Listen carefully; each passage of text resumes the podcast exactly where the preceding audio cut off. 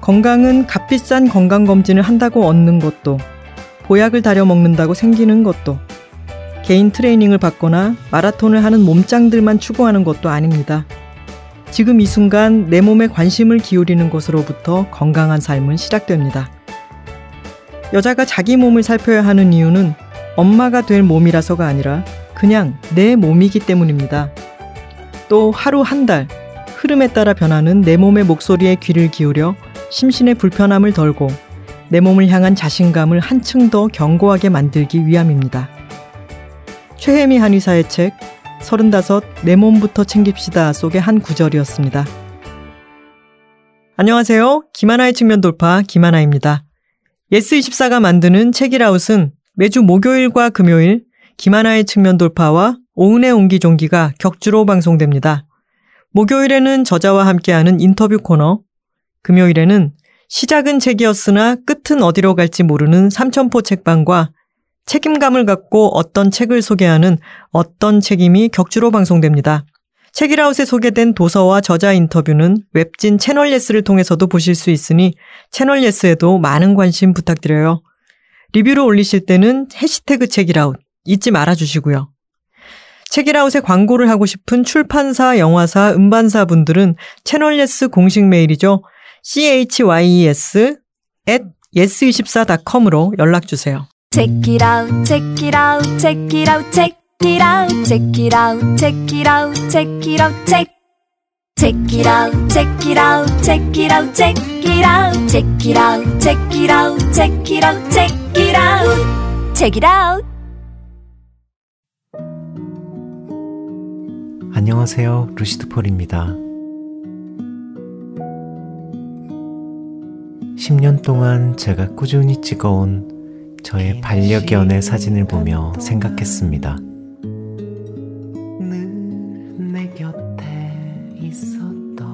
저 아이의 몸짓과 소리를 아름다운 음악으로 만들어낼 수는 없을까?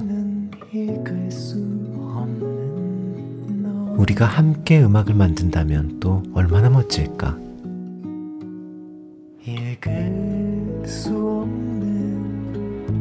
그렇게 우리의 몸짓 그리고 목소리가 리듬, 멜로디가 되었습니다. 지금 이 순간 우리의 소리와 빛을 기록한 음악 그리고 사진집 루시드 폴 구집 너와 나 전국 서점과 온라인 음원 사이트에서 만나보세요. 음악 레이블 좋은 사람 좋은 음악. 안테나.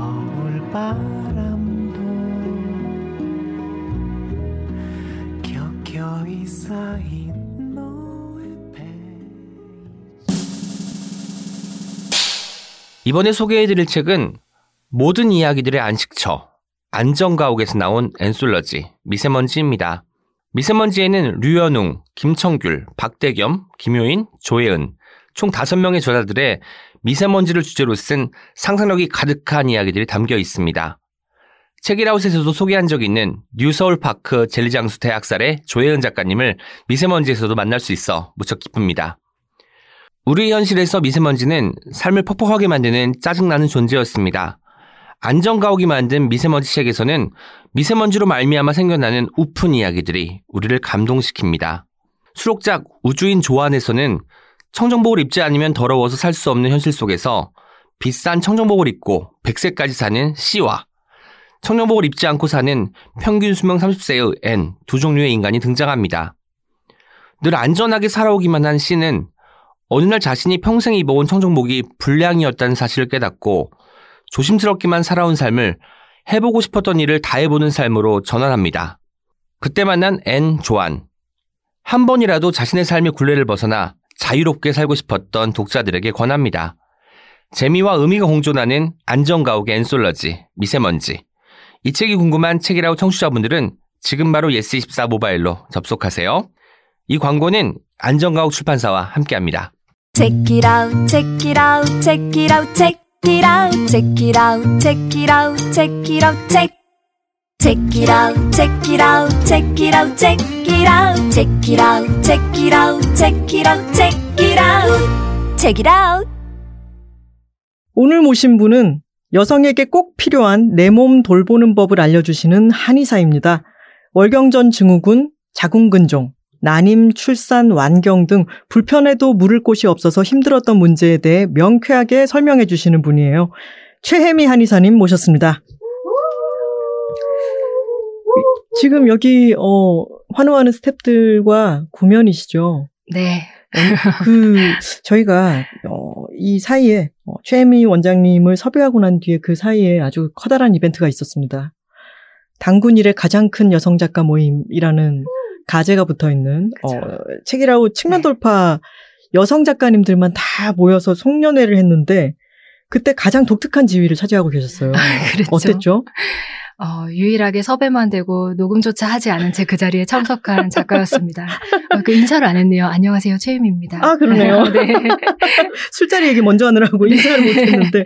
근데 그것도 비슷하네요. 그때도 녹음이 어떻게 나올지도 모르지만 맞아요. 일단은 송년회부터 네. 어, 뒤풀이부터 먼저 아, 가졌었는데. 그랬죠. 근데 그때 저희가 31명이 모였다가 27명인가가 2차를 갔어요. 그쵸. 그랬는데 우리 최혜미 원장님은 어, 하셔야 되는 일이 있어가지고 1차에서 이제 먼저 인사를 했었는데 네. 복약 지시서였나요? 뭐였죠? 복약 안내서를 복약 쓰느라 안내서 그 그것만 복약 아니었어도 네. 갔었는데. 복약 안내서 또 진짜 너무 성실하게 쓰시잖아요. 어, 네. 제가 굉장히 중요하게 생각하고 있는 것 중에 하나인데, 그 전날 쓰고 왔어야 되는데, 제가 그 다음날 나가야 되는 약의 복약 안내서를 미처 못 쓰고 와서, 그걸 써야만 할 것 같아서, 제가 그 천추의 한입니다. 지금 이 차를 못 간 게. 복약 안내서가 뭐 이렇게 저렇게 드세요인 거잖아요. 어, 뭐, 기본적으로는 그렇죠. 네. 근데 저도 사실은 이걸 잘 알고 있는 게 왜 그러냐면 제가 어, 원장님의 환자였기 때문이죠. 어, 네. 지금 아주 아주 묘한 관계인 것 같아요. 어, 그러네요. 항상 제가 진료실에 원장실에 가가지고 네 선생님 이래요 음, 저래요 네네. 말씀을 드리면은 그러실 수 있어요 아, 뭐 맞아요. 하세요 이렇게 음, 늘 네네. 상담을 해주셨었는데 지금은 제가 진행하는 팟캐스트에 나오시니까 네. 재밌어요. 음, 어, 청취자님들께 말씀을 드리자면 제가 제 주치의 선생님을 모셔야겠어요라고 한 적은 없고요. 어, 이 새 책이 나왔는데 첫 책이 나왔는데 여기 출판사에서 책이라웃에 섭외를 해주셨더라고요. 그래서 저는 뭐라고요? 원- 최혜미 원장님이 나오신다고요? 이렇게 나중에 알게 된 케이스였습니다. 어, 복약 안내서 얘기를 잠깐만 더 하자면은 그 제가 그 약을 한의원에서 짓고 난 뒤에 너무 감동했었거든요. 그 음. 편지 편지죠 진짜. 아, 네. 복약 안내서 뭐 어떻게 다려 음. 드시고 아니 그 어떻게 데워서 드시고 이런 내용도 있지만 그 앞에는 저에게 보낸 편지로 되어 있어서 저는 그걸 받고 음. 깜짝 놀랐었거든요. 어, 때로는 세 장, 네 장씩 있을 때도 있고. 네. 근데 그거를 처음 시작하실 때부터 그렇게 복약 안내서를 그렇게 친절하게 꼼꼼하게 쓰셨어요? 어, 제가 상담을 좀 길게 하는 스타일인데. 상담도 엄청 길게 하시죠. 아, 상담 길게 네. 하고 그래서 데스크에 원성이 항상 자자한데 원장님 빨리 좀 나오셨으면 좋겠다 이런 얘기를 항상 들을 정도로 상담을 되게 상세하게 그러니까 몸에 대해서 쭉 파악하고 난 다음에 이제 처방이 나올 수 있어서 굉장히 길게 얘기를 정말 열심히 해주는데 거의 우리 환자분들이- 팟캐스트 분량만큼 아, 하시잖아요. 근데 이 환자분이 진료실을 딱 벗어나고 나면 어, 뭐저 선생님 무슨 얘기를 했더라라고 생각할 게 너무나 분명한 거예요. 음, 나가면 이제 바로 잊어버릴 거니까 왜냐하면 전문 용어도 많고 네. 평소에 듣지 않았던 자기 몸에 대한 이런 얘기들을 음. 그냥 쓱 지나가는 게 저도 아쉽고 이 환자가 나중에 한약을 받을 텐데 이 한약이 도대체 무슨 약인지 음. 이 몸에 뭐 무슨 작용을 하는 건지 먹고 나면 내가 어떻게 좋아지는지 알고 있으면 훨씬 이 약을 먹는 좀 보람이 있을 것 같아서 쓰기 음. 시작한 거예요. 음. 그래서 이 약이 어떤 약이고 이그 상담의 약간 축약본이죠. 이 상담한 내용을 좀 정리하고 이 약을 먹으면 이제 어떻게 변할 거다. 이거를 안내하는 이제 글인데 상담이 길수록 그게 점점 길어지는 효과가 그것만 다 모아도 책이 네. 몇 권이 나오겠어요. 아, 네, 아주 많이 쌓여 있습니다 지금. 제가 그 그래서 복약 안내서를 버리지를 못하겠더라고요. 아 진짜요? 네, 그 다음 약을 지으면 네. 또 이제 조금 변해가는 추위에 맞춰가지고 네. 또 그걸 써주시는데 그거 그게 되게 감동적이고 제 몸에 음. 대해서 이렇게나 꼼꼼하게 들여다본 분이 편지를 쓰듯이 써주시니까 감동적이었는데 제가 또 깜짝 놀란 건 그 침을 맞잖아요. 네. 여러 침상들이 있고 네네. 간호사님들이 오셔가지고 이런 거 저런 거 이제 뭐 몸 데우는 것도 해주시고 하는데 네. 거기 되게 그 친절한 간호사님이 음. 제가 쓱, 아, 원장님이 너무 진료도 오래 해, 해주시고, 약에다가 그렇게 복약 안 내서도 편지처럼 길게 써주셔서 저 감동했잖아요. 이렇게 한마디를 했는데, 그분이 뭐라고 하셨냐면, 어휴, 저희 원장님한테 저도 약을 지었는데요. 어, 저한테 여덟 장을 써주셨어요. 라고.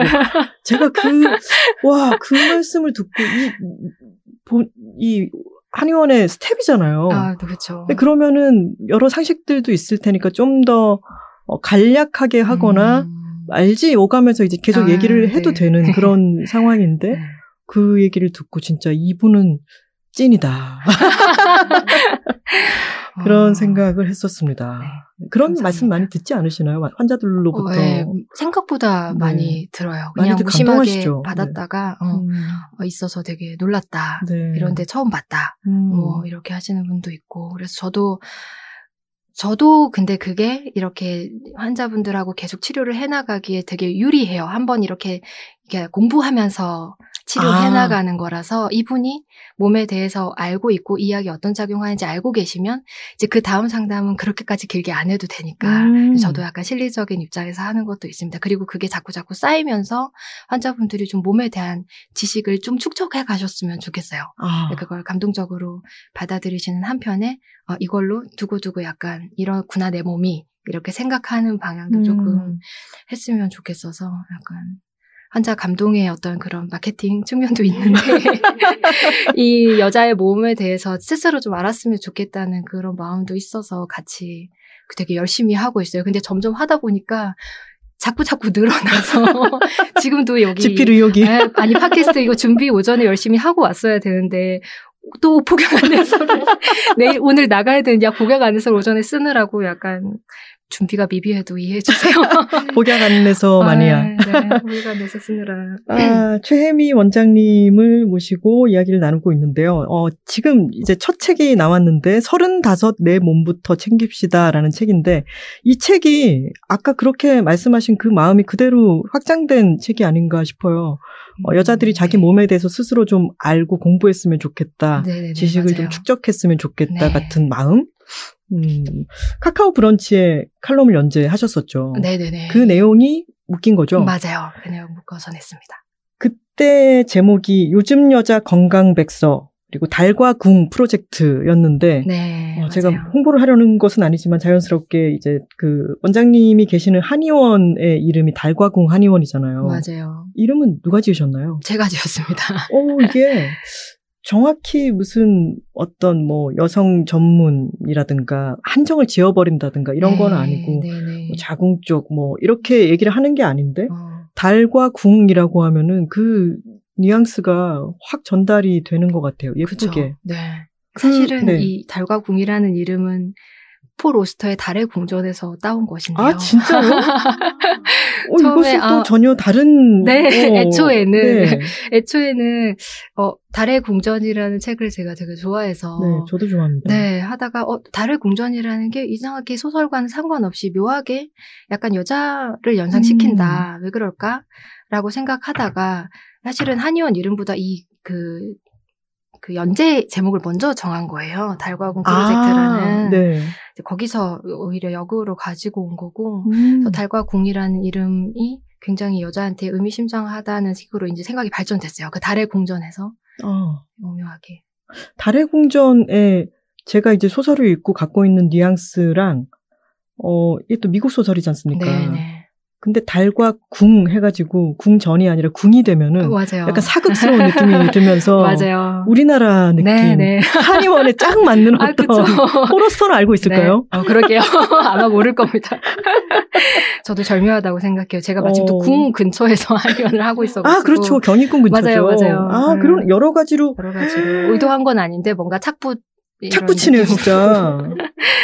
그러면은 이 달과궁 프로젝트를 연재를 하기 시작하실 때는 한의원이 존재하지 않았었던 네네네네 건가요? 맞아요. 아, 그렇군요. 어, 그, 그 연재를 준비하고 이 제목을 붙일 때는 존재하지 않았고 이제 그 후에 이 이름으로 여기서 시작하게 됐어요. 공교롭게도. 아니, 그러면 원장님, 그, 이 연재하실 때, 네. 2017년에 연재 시작하신 하셨고 맞아요, 맞아요. 사이에 출산이 맞아요. 있었고 네. 한의원을 새로 만들고 네. 이걸 지금 다 하신 네, 그러게요.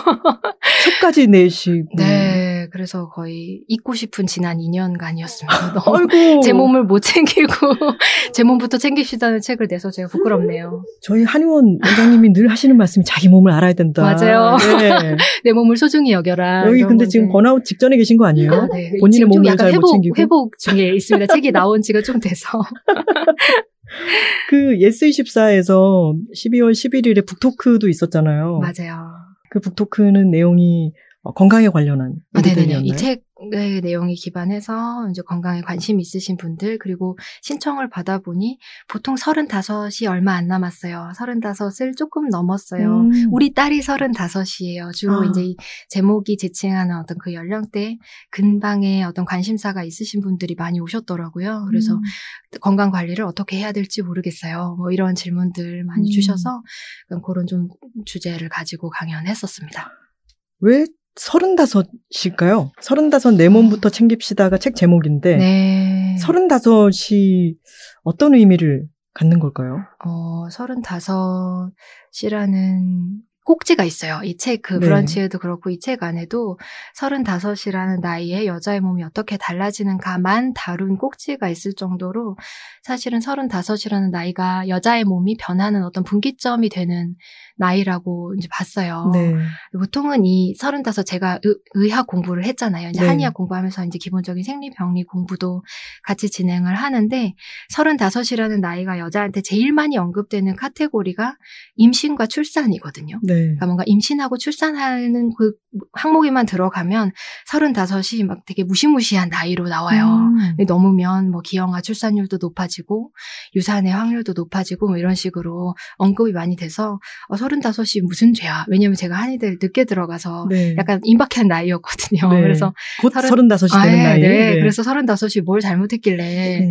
이러냐, 나에게 왜 이러냐, 이런 생각으로 이 나이를 좀 파기 시작했는데, 그 35이라는 나이가, 그, 서- 여성 호르몬이 감소하기 시작하는 나이예요. 아, 그 네. 뽑아내자면. 음. 근데 그게 어떤 임신과 출산에는 이제 기형아가 높, 음, 확률이 높아지고 이런 식으로 영향을 미치는 거예요. 아예 네. 난임의 확률도 높아지고 이런 음. 식으로. 그래서 여성 호르몬이 이제 감소하는 그 시기가 임신 출산에는 이제 그런 식으로 영향을 미치는데 네. 그러면 그것만 문제냐?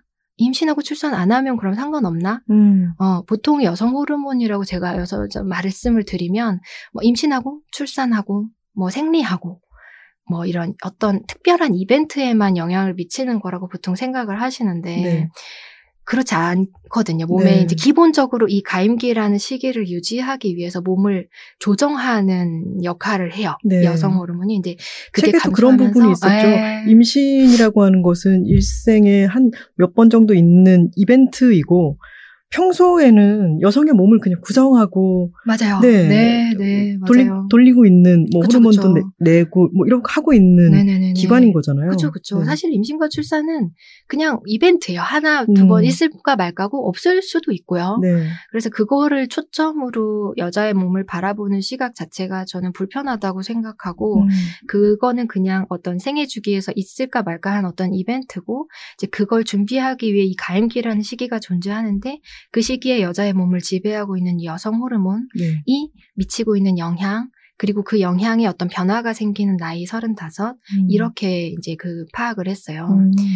이 저희 한의학의 황제 내경이라는 책이 네. 있는데 굉장히 오래된 책이에요. 그 네. 황제라는 막 수천 년 전에 중국의 왕이 네. 묻혔던 무덤에서 막 발굴된 이런 책이거든요. 엄청 아, 오래됐죠. 그래서 이름이 황제 내경인 네, 거예요? 황제 내경이에요. 어머나. 근데 이게 몸과 여자, 그러니까 여자가 아니라 사람의 몸과 건강과 막 이런 거에 대한 책이라서 거기서 한의학이 막 이렇게 태, 태어났다 이렇게 얘기한 진짜 음. 옛날 책이죠. 그러니까 네. 그러니까 뭔가 임상적인 가치는 전혀 없고 약간 참고 예, 박물관에 전시되는 이런 음. 책인데 그 책에 여자 나이 35에 대한 문구가 있어요. 네. 신기하게도. 그래서 뭐 앞에 어려운 말들을 빼고 얘기하면 얘기하면 얼굴이 초췌해지고 머리가 빠진다 이런 얘기가 있거든요. 되게 슬, 네. 슬프더라고요. 저는 꺾이는 아. 사람으로서 아니 이때는 생명 그 네. 평균 수명도 짧고 훨씬 이 지금과 생활이 달랐을 텐데도 아, 이때도 여자 나이 35에는 여성 호르몬이 준다는 거를 이 노화가 시작되는 어떤 시점이라는 걸 인식하고 있었나 보다 음, 이런 생각이 들더라고요 네. 공부를 하다 보니 네. 아, 그 35세 이상의 임신일 경우 이제 노산이다 이런 얘기들을 하는데 맞아요. 책에 보면 35세 이상의 임산부가 지금은 넷 중 하나다. 네. 그래서 이 말 자체도 생각을 좀 바꿔야 된다. 이런 네. 말씀도 하셨죠. 네, 네. 그 관점을 바꾸고자 하는 게 이 책의 또 아주 중요한 부분 중에 하나인데. 맞아요. 거의 시작이자 끝이죠. 네. 그러니까 여자의 몸을 그 왜 자궁이라는 말도 포궁으로 바꾸자 이런 얘기도 음, 있었지만 네, 네. 꼭 애를 낳는 기관과 그 기관을 위해 위해서 네, 어떤 일생이 있는 맞아요. 것처럼 음. 생각하는 관점이 아니라 여성이라고 하는 사람이 이렇게 이루어져 있고 그 임신이라는 이벤트를 떠나서도 몸을 어떻게 관리하고 같이 함께 살아가야 되는가에 대한 이, 이야기, 네. 그 관점에 대한 이야기가 참 인상적이었습니다. 네. 어, 아까 공부를 다시 늦게 시작해서 35이 좀 있으면 35이었다라고 네, 네. 말씀을 하셨는데, 네. 아, 또 여기서 참 신기한, 어, 최혜미 원장님의 인생 여정이 있죠. 의료학을 전공을 하셨어요. 처음에는 네, 서울대 의료학과를 졸업을 하셨고, 그러고는 제가 이제 원장님을 알게 된 것도 저의 동거인 황선우 작가의 후배였죠. 그 W 코리아에서 에디터로 일을 하셨죠. 네. 패션 맞습니다. 에디터셨나요? 네, 패션 에디터였어요. 네, 패션 에디터로 일을 하시다가 고- 그때 몇 년 정도 일을 하셨나요? 그때 한 4년 정도 일하다가 네. 그만두고 제가 슬쩍 물어봤어요. 그, 네. 어, 황선우 작가한테. 네. 최미 원장은 에디터 때는 어땠어? 라고 이제 물어봤더니 네. 참 성실하고 어. 그리고 언제나 막 야근이 있고 바쁘고 그렇지만 출근해 보면 항상 있는 정말 꼼꼼하게 일을 잘하는 그런 음. 에디터였다라고 얘기를 하던데 근데 심경의 변화가 생겨 4년 만에 네. 에디터를 그만두고 네. 정말 뜬금없다고 할 수 있는 정말 뜬금없죠. 네, 한의학을 전공했다라면서 네. 수능을 다시 준비를 하셨어요. 맞아요. 그 수능 준비할 기간도 한 7개월밖에 안 남았을 때. 맞아요. 그때 마감이 마감이 제가 그 얘기를 꺼내고 나서 그달 마감만 하고 가면 되는 게 아니고 이제 그 잡지가 1년으로 진행이 되니까 그 이제 음. 한달 후, 두 달 후에 뭔가 프로젝트성 이런 그 기회 기사들도 하고 있었어 가지고 당장 그만둘 수 없고 한 그 다다음 마감 정도에 그만둬서 음. 4월까지인가 제가 계속 다녔어요. 네. 그리고 그 해에 수능을 봤으니까 11월 내 수능 4월 봤죠. 정도까지 회사를 다니시다가 11월 돼서 수능을 보신 거군요. 네, 그리고 정말 탔어요. 막 마음이. 그래서 송년회 그거 환송회도 못 하고 가서 아. 학원에 다녔거든요. 재수 학원에. 그 네. 재수 학원에서 그 가방 메고 밤에 다시 와서 송년 그 환송회 했어요. 아이고. 그게 기억이 나요. 와. 네. 그럼 그때가 29이었던가요? 어, 28. 스물여덟. 네. 아, 그랬군요. 그리고 9에 들어갔으니까. 자, 에디터였던 어 최미 에디터는 어, 왜 갑자기 한의학에 꽂혔을까요? 그러게요. 어떤 계기 같은 게 생각이 나시나요? 네. 그런 질문을 굉장히 많이 받아요. 네. 받는데, 저도 막 아, 결정적으로 뭐 드라마에서처럼 뭔가 확 때리는 그런 계기가 있어서 그거를 명쾌하게 아, 이거였어요. 이렇게 얘기할 수 있는 건 아닌데, 음. 돌아, 그때는 그게 막 필연적이라고 생각했어요. 이유는 모르겠지만, 일을 그만두고 내가 한의학을 공부를 해야겠다. 네. 라고 목표를 뚜렷하게 설정해놓고 갔을 때 그때 이거는 여담이지만 제가 그 그만 일 그만두고 이제 공부를 다시 하겠다 하고 선배들 한테 하나하나 이제 약간 허락을 받거나 조언을 구하면서 상담을 했는데 그때 황선우 선배가 네. 저에게 처음에는 이제 말리다가 네. 혜미야 너 한의학 말고 의대나 치대를 가는 게 어떠니? 어. 라고 얘기를 네. 하신 기억 못 하실 거예요 아마 네. 그래서 어, 선배 왜요 저는 한의학 공부 해보고 싶은데 그랬더니 한의학은 좀 받아들이는 어떤 층 자체가 되게 좁지 않냐 음. 되게 과- 그 광범위하게 이제 음. 범사회적으로 되게 용인될 수 있는 의학을 공부해라 그게 더 음. 미래가 밝다 아, 이렇게 조언을 해준 게 기억이 나네요 네. 그래도 네. 한의학을 고집하셨죠. 그래도 한의학을 고집했어요 네. 그, 왜, 어, 그러니까 잘 기억이 나지 않는다 하더라도, 음. 이게 패션 에 에디터로서 패션 매거진 쪽에서 일을 네. 하는 것과는 워낙 다르기 때문에 그쵸. 많은 분들이 네, 네. 그런 마음이 어떻게 들었는지가 네, 네. 궁금할 것 같아요. 네. 네. 제가 갖고 있는 제 몸의 히스토리도 되게 영향을 많이 미쳤던 것 같아요. 네. 제가, 저는 되게 건강한 사람이거든요, 기본적으로. 네. 병원에 별로 가본 적도 없고. 그러니까 이 수많은 것들을 하면서 2년 동안 안 어, 쓰러지고 계시죠. 아, 네. 네. 그 건강은 기본적으로 굉장히 좋은 체력을 타고나고, 다른 부분에 대해서는 병원하고 정말 친하지 않다, 나는 이렇게 생각하면서 음. 살았는데, 생각해 보면 건강하지 않았 던 거예요. 이 여자라는 어떤 몸을 가지고 살아온 한은 그 기본적으로 음. 생리통이나 생리전 증후군을 계속 겪어오면서도 네. 이건 그냥 나의 문제지 내 건강이 되게 나쁘다는 건 아닐 거야 라고 생각을 한 거고 20대 후반 아, 30대 분리해서 초반에 생각을 하신 아, 거군요. 네네네 이거는 네. 그냥 생리통 누구나 다 있는 거니까 음. 어, 생리 전에 조금 뭐 식욕이 좀 오르고 좀 짜증이 나고 체력이 좀 다운되고 이런 거 아, 내가 운동을 안 해서 그러나 뭐 이렇게 음. 생각을 한 거지 사실은 그게 건강하지 않았던 거고 30대 즈음 해서 이렇게 시기를 넘어와 보니까 어, 산부인과 검진을 받아보니 자궁 근종이 발견되고 음.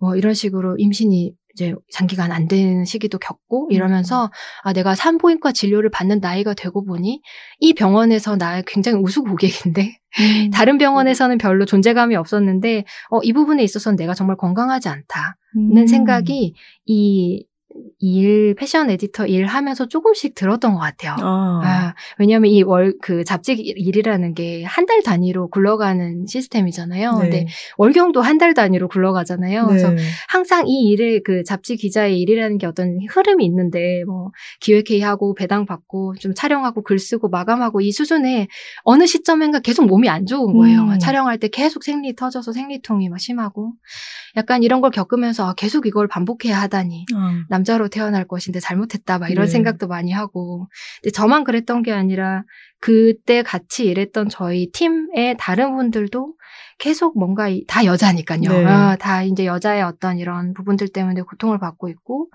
돌이켜 생각해 보면 저희 언니들 사실은 제 이 책의 가장 큰 뮤즈는 저희 언니들인데요. 저하고 거의 살 맞대고 살았던 저희 피부치 언니들 가족들도 늘 10대, 20대, 30대, 40대 겪어오면서 항상 뭔가 이 여자로서 겪어야만 하는 어떤 고통과 불편들을 음. 안고 살았었더라고요. 근데 네. 이걸 좀 더 뭔가 공부해보고 싶다는 생각은 늘 있었어요. 이 네. 몸은 왜 이렇지? 음. 좀안 아프면 안 되나? 음. 아, 이런 생각. 일단 제가, 그리고 저의 가까운 사람들이.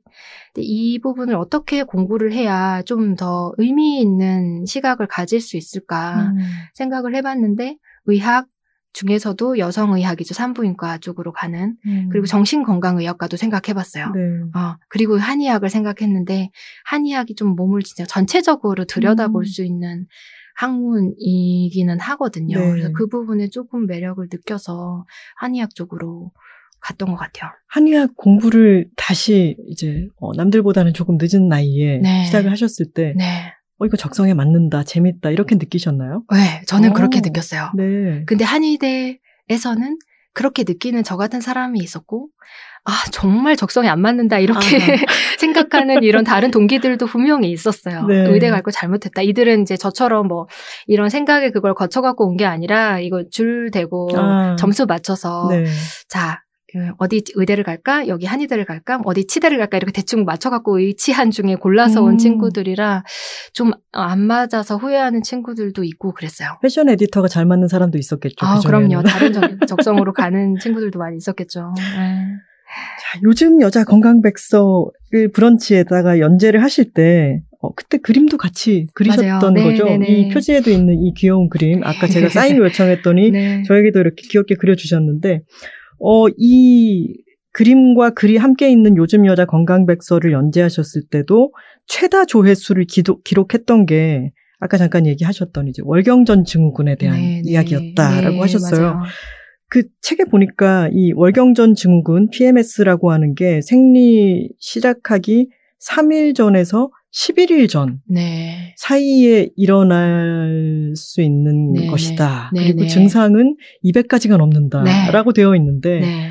정말 이거 너무 큰 일이죠. 삶의 질에 너무 아, 큰 너무 영향을 엄청난 일이죠. 네, 미치는 일이고 그리고 네. 생리가 시작하면 한 5일 정도는 어, 생리 중인 기간이 되는 건데 네네. 그 전에 3일에서 11일 전이라면 그쵸. 지금 한 달에 얼마나 그러니까요. 여기에 지금 휘둘리고 네. 있는 건가요? 말도 이거에. 대해서 정말 생각을 네. 또 많이들 쉬쉬하잖아요. 꼭 어, 그쵸. 뭐 누가 짜증을 낸다 그러면 영화 같은 네네네네. 데서도 너 뭐 생리해? 이런 어, 식으로 맞아요, 농담식으로 맞아요. 어, 너무 싫어요. 어, 치부를 하는데 네. 이것은 진짜 큰 일인 거죠. 아, 너무 엄청난 일인데 네. 사실은 이 월경전 증후군이라고 이름을 붙여준 누군가 그의 이름을 불러준 지가 얼마 안 됐어요. 아, 네, 그 전에는 진짜 아, 그 전까지는 그냥 각자의 문제였던 거예요. 아까 음. 제가 생각했듯이 어, 내가 성격이 좀 안 좋나? 뭐, 내가 이렇게 운동을- 짜증을 어, 내다니 어, 내 성격이 좀 안 좋나? 사람들이 너 왜 이렇게 짜증이 많아졌어? 어, 아, 내가 성격이 좀 안 좋나? 마음을 수양을 해야지. 뭐 이렇게 생각하든지, 뭐 운동을 안 했나? 내가 뭐좀뭘뭘 인스턴트만 너무 먹었나? 이런 음. 어떤 개인의 문제를 국한해서 이때 각자 각자 그냥 끌어안고 있던 부분을 이제 너 그거 월경전 증후군이야. 네. 이 시기에 반복되니? 그러면 맞아. 이렇게 딱 얘기를 해줌으로써 음. 제가 이 글을 썼을 때 그 월경전 증후군의 그 댓글이 정말 폭발적이었어요. 그 브런치 네. 안에서는 사실 이렇게 옹기종기 모여서 어, 너도 그랬니 나도 그랬니 뭐 이 정도였는데 이게 이제 포털 같은 데로 아. 글이 전파되고 하면서 뭐 네. 다음이나 카카오 같은 데에서 이 이제 오프- 공개가 됐을 때 거기 음. 아래는 정말 실시간으로 폭풍같이 댓글이 달리는 네. 걸 제가 막 목격한 적이 있는데 그러면 서로- 막뭐 비난한다거나 기분이 나빠진다거나 이런 댓글은 없었나요? 어, 이 글에는 그런 댓글은 없었어요. 아, 그런 네. 댓글이 있었던 글도 있었는데 아, 그건 좀 이따 네네네. 네. 이 월경전 증후군 댓글은 거의 뭐 약간 간증의 시간? 아. 어, 나도 이런 거 있다. 어, 이거, 이거 월경전 증후군이었어? 어, 어, 나도 이런 증상, 혹시 이것도? 막 이러면서. 다들 막 자기의 어떤 월경전 증후군 증상을 가지고 나 와서 이렇게, 야, 우리 다 이거 월경전 증후군이래 이러면서 뭔가 연대를 형성하는 이런 아. 느낌? 정말 그거가 끝도 없이 달렸어요. 끝도 네. 없이. 근데 그 와중에 뭐 이제 기- 왜 왔는지 모르겠는 이런 남자분들의 댓글 이런 거는 이제 묻혔어요. 그냥 쓸려가면서. 맨스플레인을 좀 하면서. 해보려고 아, 그랬는데. 네네네네. 뭐. 강물에 떠- 네네네. 떠내려가듯이. 보이지도 않게 막 네. 실시간으로 올라오는 걸 보고, 어, 사람들이 정말 이게 월경전 증후군이라는 게 분명히 이제 몇 년 전부터 얘기가 되고 있는데도 불구하고 아직도 음. 잘 모르시는구나. 네. 그리고 그거에 대해서 누가 이렇게 얘기를 했을 때 서로 어, 너도 그랬어 나도 그랬어 하면서 이거에 관해서 굉장히 인식을 못 하고 있던 거에 대해서 답답함을 여기다가 막 음. 호소하시는 구나 하는 걸 많이 느꼈죠. 크게 뭔가를 느끼셨겠어요. 그런 어, 네, 걸 그러면서 보면서. 사실은 제가 그 연재의 맨 첫 번째 곡지가 월경전 증후군이었거든요. 아, 네. 그리고 제가 이 연재를 세- 해야겠다라고 생각한 계기도 월경전 증후군이었어요. 제가 음. 너무 그것 때문에 힘들었기 때문에 그랬는데 이제 너무 뻔한 얘기가 아닐까? 이 걱정이 좀 있었거든요. 글을 네. 쓸 때는 어, 다 아는 얘기 내가 괜히 쓰고 있나? 근데 이제 그런 반응을 보고 아 그게 아니구나라는 걸 음, 알았죠. 아직도 이것에 대해서 지식도 많이 부족하고 네, 네. 이야기가 너무 안 되고 있구나 하는 걸. 느끼셨겠네요. 그, 이, 요즘 여자 건강백서의 누적 조회수가 300만 회를 어, 네. 넘었더라고요. 네, 네, 맞아요. 여성들이 이제 이제 월경전 증후군에 대해서부터 시작해가지고 다양한 뭐 수족 냉증이라든가 생리 불순이라든가 부종, 체지방, 뭐 자궁근종 등등 이런 이야기들을 하는데 여기에 이제 댓글을 통해 가지고 굉장히 많은 의견들을 주고받을 네. 수가 있었을 텐데 그때 그러면은 여성들이 아 뭐에 대해서 또 궁금해하고 뭐 때문에 힘 어떤 부분을 힘들어하는지 이걸 네네. 되게 많이 느끼셨겠어요. 어, 많이 느꼈죠. 네. 그래서 근데 아까 말했던 것처럼 이게 어떤 질환이고 증상이 존재하는 것이다. 진단의 기준은 이렇고 치료는 이렇다 하는 어떤 지식적인 부분을 공유하는 데 있어서도 굉장히 어 이렇게 쉽게 설명해 줘서 고마워요. 너무 음. 정보는 많지만 이게 정말 내 얘기라고 생각될 만큼 쉽고 편안하게 설명해 주는 글이 없었어요. 감사합니다. 이런 댓글도 많았긴 했는데 네. 사실은 정말 많았던 건 그리고 제가 기억에 많이 남는 건 정보의 공유에 대한 부분이 아니라 네. 뭔가 위로와 공감에 대한 부분 아. 아, 이었, 이었 던 것 같아요. 음. 그러니까 저도 사실은 이 책을 쓴 것 자체가 뭔가 되게 유용한 정보, 되게 막 약간 새끈한 비결 이런 음. 거를 줄 수 없어요. 저는 저희 네. 줄 수도 없고 그런 거를 주지도 못하고 주고 싶었던 것도 아닌 아니고 아까 얘기했던 것처럼 뭔가 몸을 바라보는 어떤 시각에 대한 음. 전환 이걸 목적으로 쓴 거기도 했지만 이제 반응도 그런 부분에 대해서 사람들이 굉장히 크게 공명하는구나 하는 걸 느낀 경우가 많았어요. 네. 이를테면 자궁 근종 글을 쓰면서 누구나 자궁에 근종 하나쯤 있는 거 아니에요? 명언이죠. 아, 누구나 근종 했다. 하나쯤, 어, 누구나 근종 뱃속에 하나쯤 근종 있는 거 하나쯤? 있는 거 아닌가요? 아, 라고 하는 게 그게 뭐 다 근종이 있고 근종이 별거 아니라는 얘기가 아니라 네. 근종이라는 건 있다 많이 너만 있는 게 아니라 그리고 이게 왜냐 그 자체가 문제가 아니라 이제 추적 관찰하고 그 이후를 이제 치료하고 이런 건 좋지만 그것 때문에 너무 전전긍긍하지 마라. 음. 뭐 이런 식의 어떤 발언들. 네. 그리고 35세를 꼭 노산이라고 해야 돼? 그 음. 노산이란 이름 바꾸면 안 돼? 음. 라고 얘기한 거에 위로받는 수많은 35세 이상의 산모들. 네. 막 이런. 그렇게 말해줘서 고마워요. 음. 이런 거. 그러니까 이걸 알려줘서 고마워요가 아니라 이런 식으로 바라볼 수 있다는 걸 얘기해줘서 고마워요. 라고 썼던 댓글들이 기억에 많이 남아요. 그리고 음. 아, 그렇군요. 맨 마지막 글에 제가 이거 이제 연재를 끝내겠습니다라고 했을 때 어떤 분이 어? 이 연재 끝, 끝나냐고. 네. 계속 하- 해야 될 얘기 너무 아직도 많은데 아직 안 한 얘기 너무 많지 않아요? 계속 했으면 좋겠다고 하시는 얘기도 생각이 나는데 뭔가 이제 야- 자기 몸에 대해서 누군가가 계속 어떤 주제를 가지고 얘기를 해주는 걸 계속 듣고 싶어 하는 그 마음 음. 그런 것들도 좀 읽을 수 있었던 것 같아요. 네. 자궁근종의 경우에는 저도 자궁근종 절제술을 작년에 받았는데 35세 이상의 여성 중에 4, 50%가 자궁근종을 갖고 있는 거라면은 네. 이것에 대해서 좀 더 많이 알아야 되는 것. 같아요. 맞아요. 네, 근데 음. 이 자궁 쪽 관련한 말 자체가 왠지 쉬쉬해야 될 것 같은. 아, 네. 뭐 수술 받는데 그쵸. 아 어. 자궁 쪽 수술 받아요. 뭐 이런. 얘기를 하기도 약간 이상한 네네네. 껄끄러움 맞아요. 같은 게 생겨 있고. 맞아요, 맞아요. 그것도 좀 관점을 변화시켜야 되는 것 같아요. 너무너무. 네. 그 제, 처- 최근에 저의 가까운 지인이 자궁 수술을 받았는데, 그녀가 일하고 있는 회사가 굉장히 굉장히 대기업에 네. 위에 층층시야 남자 이제 상관들이 있는 음, 그런 곳인데 자궁에 큰 수술을 받으면 거의 한 달 가까이 네. 이제 수술과 그러니까 입원과 어떤 휴식을 취해야 되고 하는데 그걸 말을 못해서 아이고, 너무 고생하는 거예요. 그 마음 고생을. 이 수술도 너무 힘든 건데 세상에. 어떻게 말하지? 아, 뭐라고 얘기를 하지? 따- 속일까? 아니면, 솔직히 얘기한다면 뭐라고 이상하게 보지 않을까? 이거를 너무 고생하는 거 보고 제가 진짜 마음 속상했거든요. 그러네요, 진짜. 네네네. 아직도 많이 나아졌다고 생각을 하는데도 아직도 뭔가 그런 부분이 남아 있는 게 좀. 지금 우리 스튜디오 아, 안에. 네. 그냥님이 네. 어, 오른손에 기부스를 하고 붕대를 네네네, 칭칭 감고. 계신데 손바닥에 신경종이 생겨가지고. 어제 수술을 하셨습니다. 어, 네네. 근데 아, 이런 그렇겠다. 이야기를 하면 다들 아유 그랬군요 음, 편하게 얘기를 할수 음, 있는데 맞아요. 이게 자궁에 근종이 생기는 것도 어떤 신체 기관에서 뭔가 생긴 것일 뿐인데 맞아요, 이상하게 맞아요. 자궁에 대해서는 네.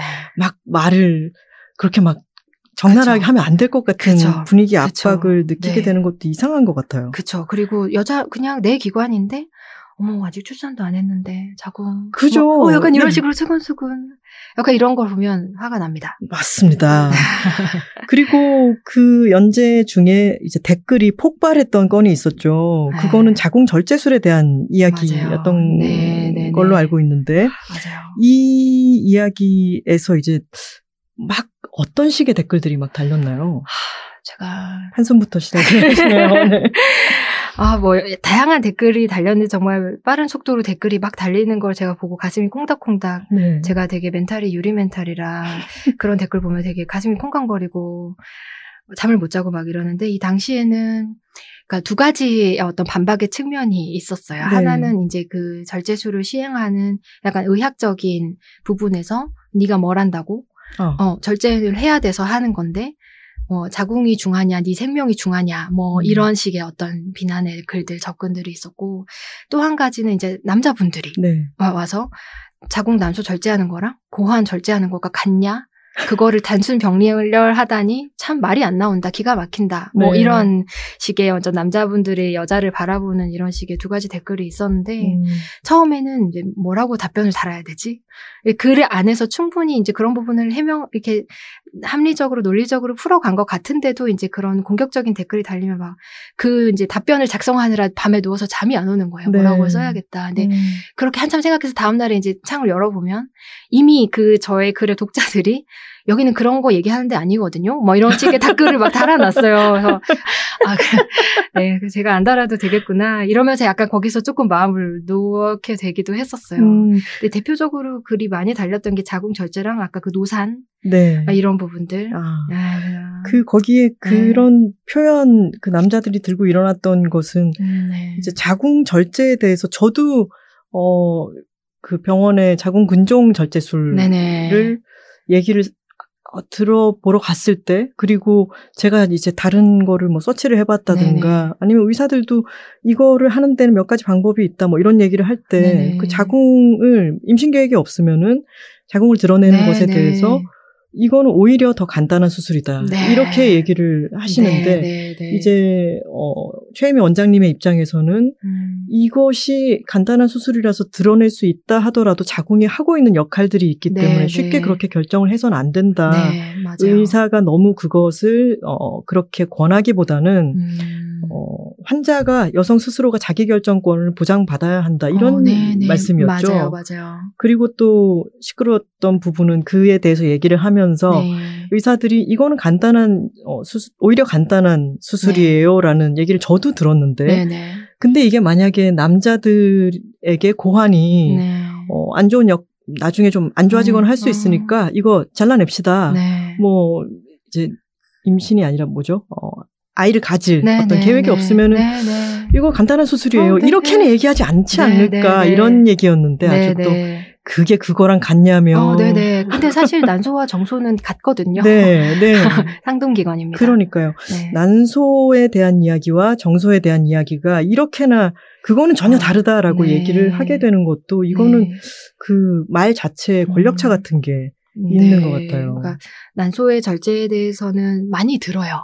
네. 자궁 절제, 난소 절제에 관한 얘기는 여자들에게 항상 여기에 문제가 생겼을 때 흔하게 등장하는 옵션 중에 하나로서 인식이 되고 언급이 되는 부분인데 음. 사실은 난소도 정소도 소중하기 때문에 보존적으로 할 필요가 있는 부분이고 네. 근데 남자들은 이제 그런 얘기를 자체를 들어본 적이 없기 때문에 음. 더 화들짝 하는 거예요. 네. 여자들은 늘 듣기 때문에 아, 그 좀 그렇지 않나라는 정도로 생각하는데 음. 남자들은 "헉, 어떻게 그런 말을? 약간 이런 느낌으로 그러니까 그 온도 차가 이제 네. 문제라는 거죠. 막그 똑같으니까 너네도 해 뭐 이런 그런 얘기가 전혀 음. 아니고 그렇게 어, 쉽게 어, 접근할 네, 문제가 네, 아니다. 쉽게 접근할 문제가 아니다. 정말 네. 그런 거죠. 그리고 그 말에 담겨 있는 어떤 그 철학의 문제 음. 이런 것들이 중요한 것 같아요. 그 생각해 보면은 우리 빈국마마라는 말들을 하잖아요. 아, 네. 그래서 자궁이 이제 없, 없는 분들한테 나- 내가 빈국마마잖아 뭐 이런 식으로 네, 얘기도 네. 쉽게 하는데 네, 네. 만약에 입장을 바꿔서 생각해가지고 어, 남자들인데 이제 고환을 제거했다. 음, 네. 그것에 대해서 자기 스스로 음. 자조적으로든 음. 희화화 놀리는 그런 음. 말을 쉽게 할 수 있을까? 이 온도차는 굉장히 온도차는 굉장히 네. 커요. 네, 굉장히 커요. 그런 것 근데. 이제 뭐이 책에서도 설명했지만 절대로 절제하지 말아야 된다는 정말 아니에요. 네, 그러니까 문제가 그렇죠. 생기면 어떻게든 이제 이거보다 더 중요한 가치를 수호하기 위해서 음. 절제해야 되는 때도 반드시 있습니다. 네. 근데 그런 거를 하지 말자, 자궁을 절대로 지키자 이런 얘기가 전혀 아니고 음. 그런 부분에 대해서 절제를 하지 않으면 안 될 상황이면 당연히 해야 됩니다. 어떤 이제 암이라든지 네. 그 암을 이제 일으킬 수 없는 위험 단계라든지 할 때는 어쩔 수 없는 경우도 분명히 있지만 그런 순간에마저도 여자가 그 부분에 대해서 문제 인식을 정확하게 하고 어, 내가 정말 필요하기 때문에 한다.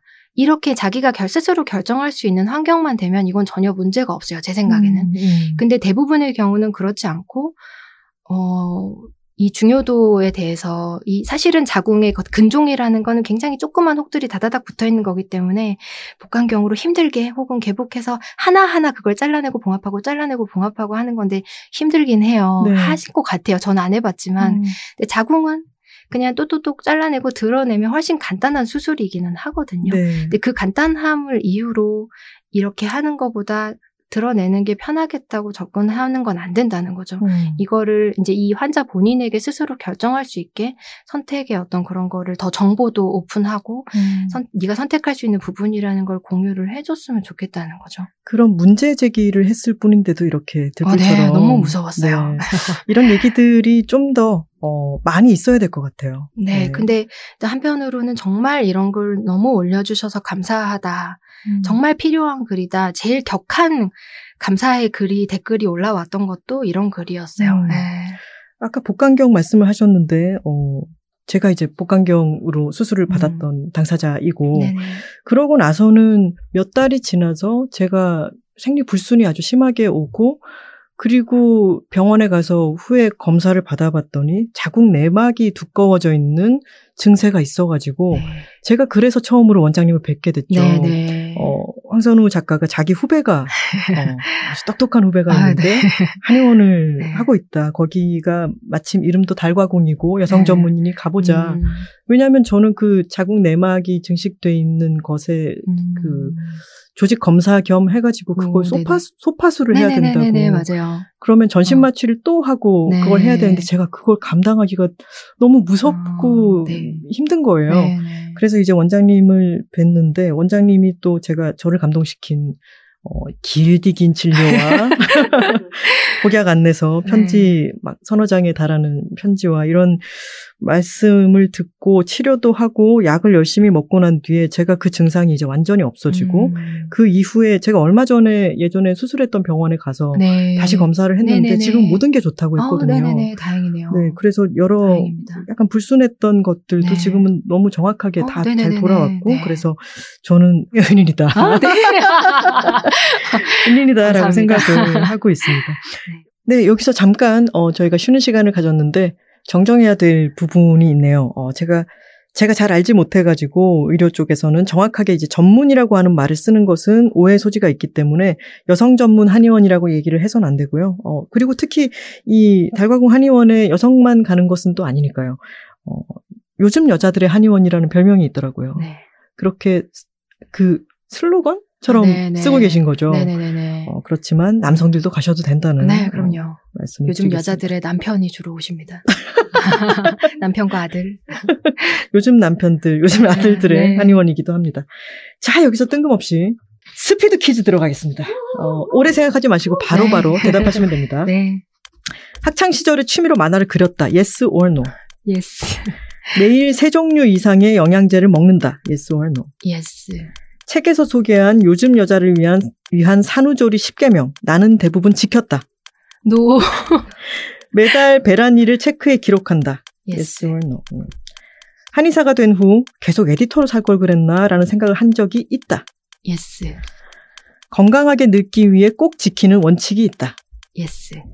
두 번째 책이 나왔을 때 황선우 작가에게 받고 싶은 선물은 1번 추천사, 2번 마르지엘라 가운. 1번. 올해의 마지막 날 나에게 하고 싶은 말은 좀 쉬어라. 이 좀 쉬어라라는 말은 어, 저의 주치의 선생님께서 본인 스스로에게 내린 진료입니다. 좀 쉬셔야 될 것 같아요, 진짜. 네, 이제 좀 쉬려고요. 네. 지금 이, 어, 황선우 작가에게 받고 싶은 선물로 마르지엘라 가운 얘기가 나온 것은 아, 이 연유를 좀 설명을 해 주시죠. 아, 네. 아, 제가 그 패션 에디터 그만둘 때 아까 말씀드렸던 그 학원에서 나와서 책가방 메고 갔던 그 환송회에서 네.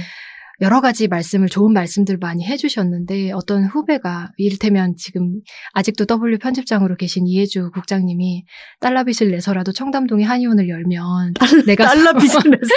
내가 한자를 몰아주겠다 이런 말씀이 아직도 기억이 납니다. 근데 그 중에서 저희 그 어시스턴트였던 후배 한 명이 선배 이 지금 한의사 되시면 패션 에디터 하다가 한의사 되는 게 얼마나 신기해요.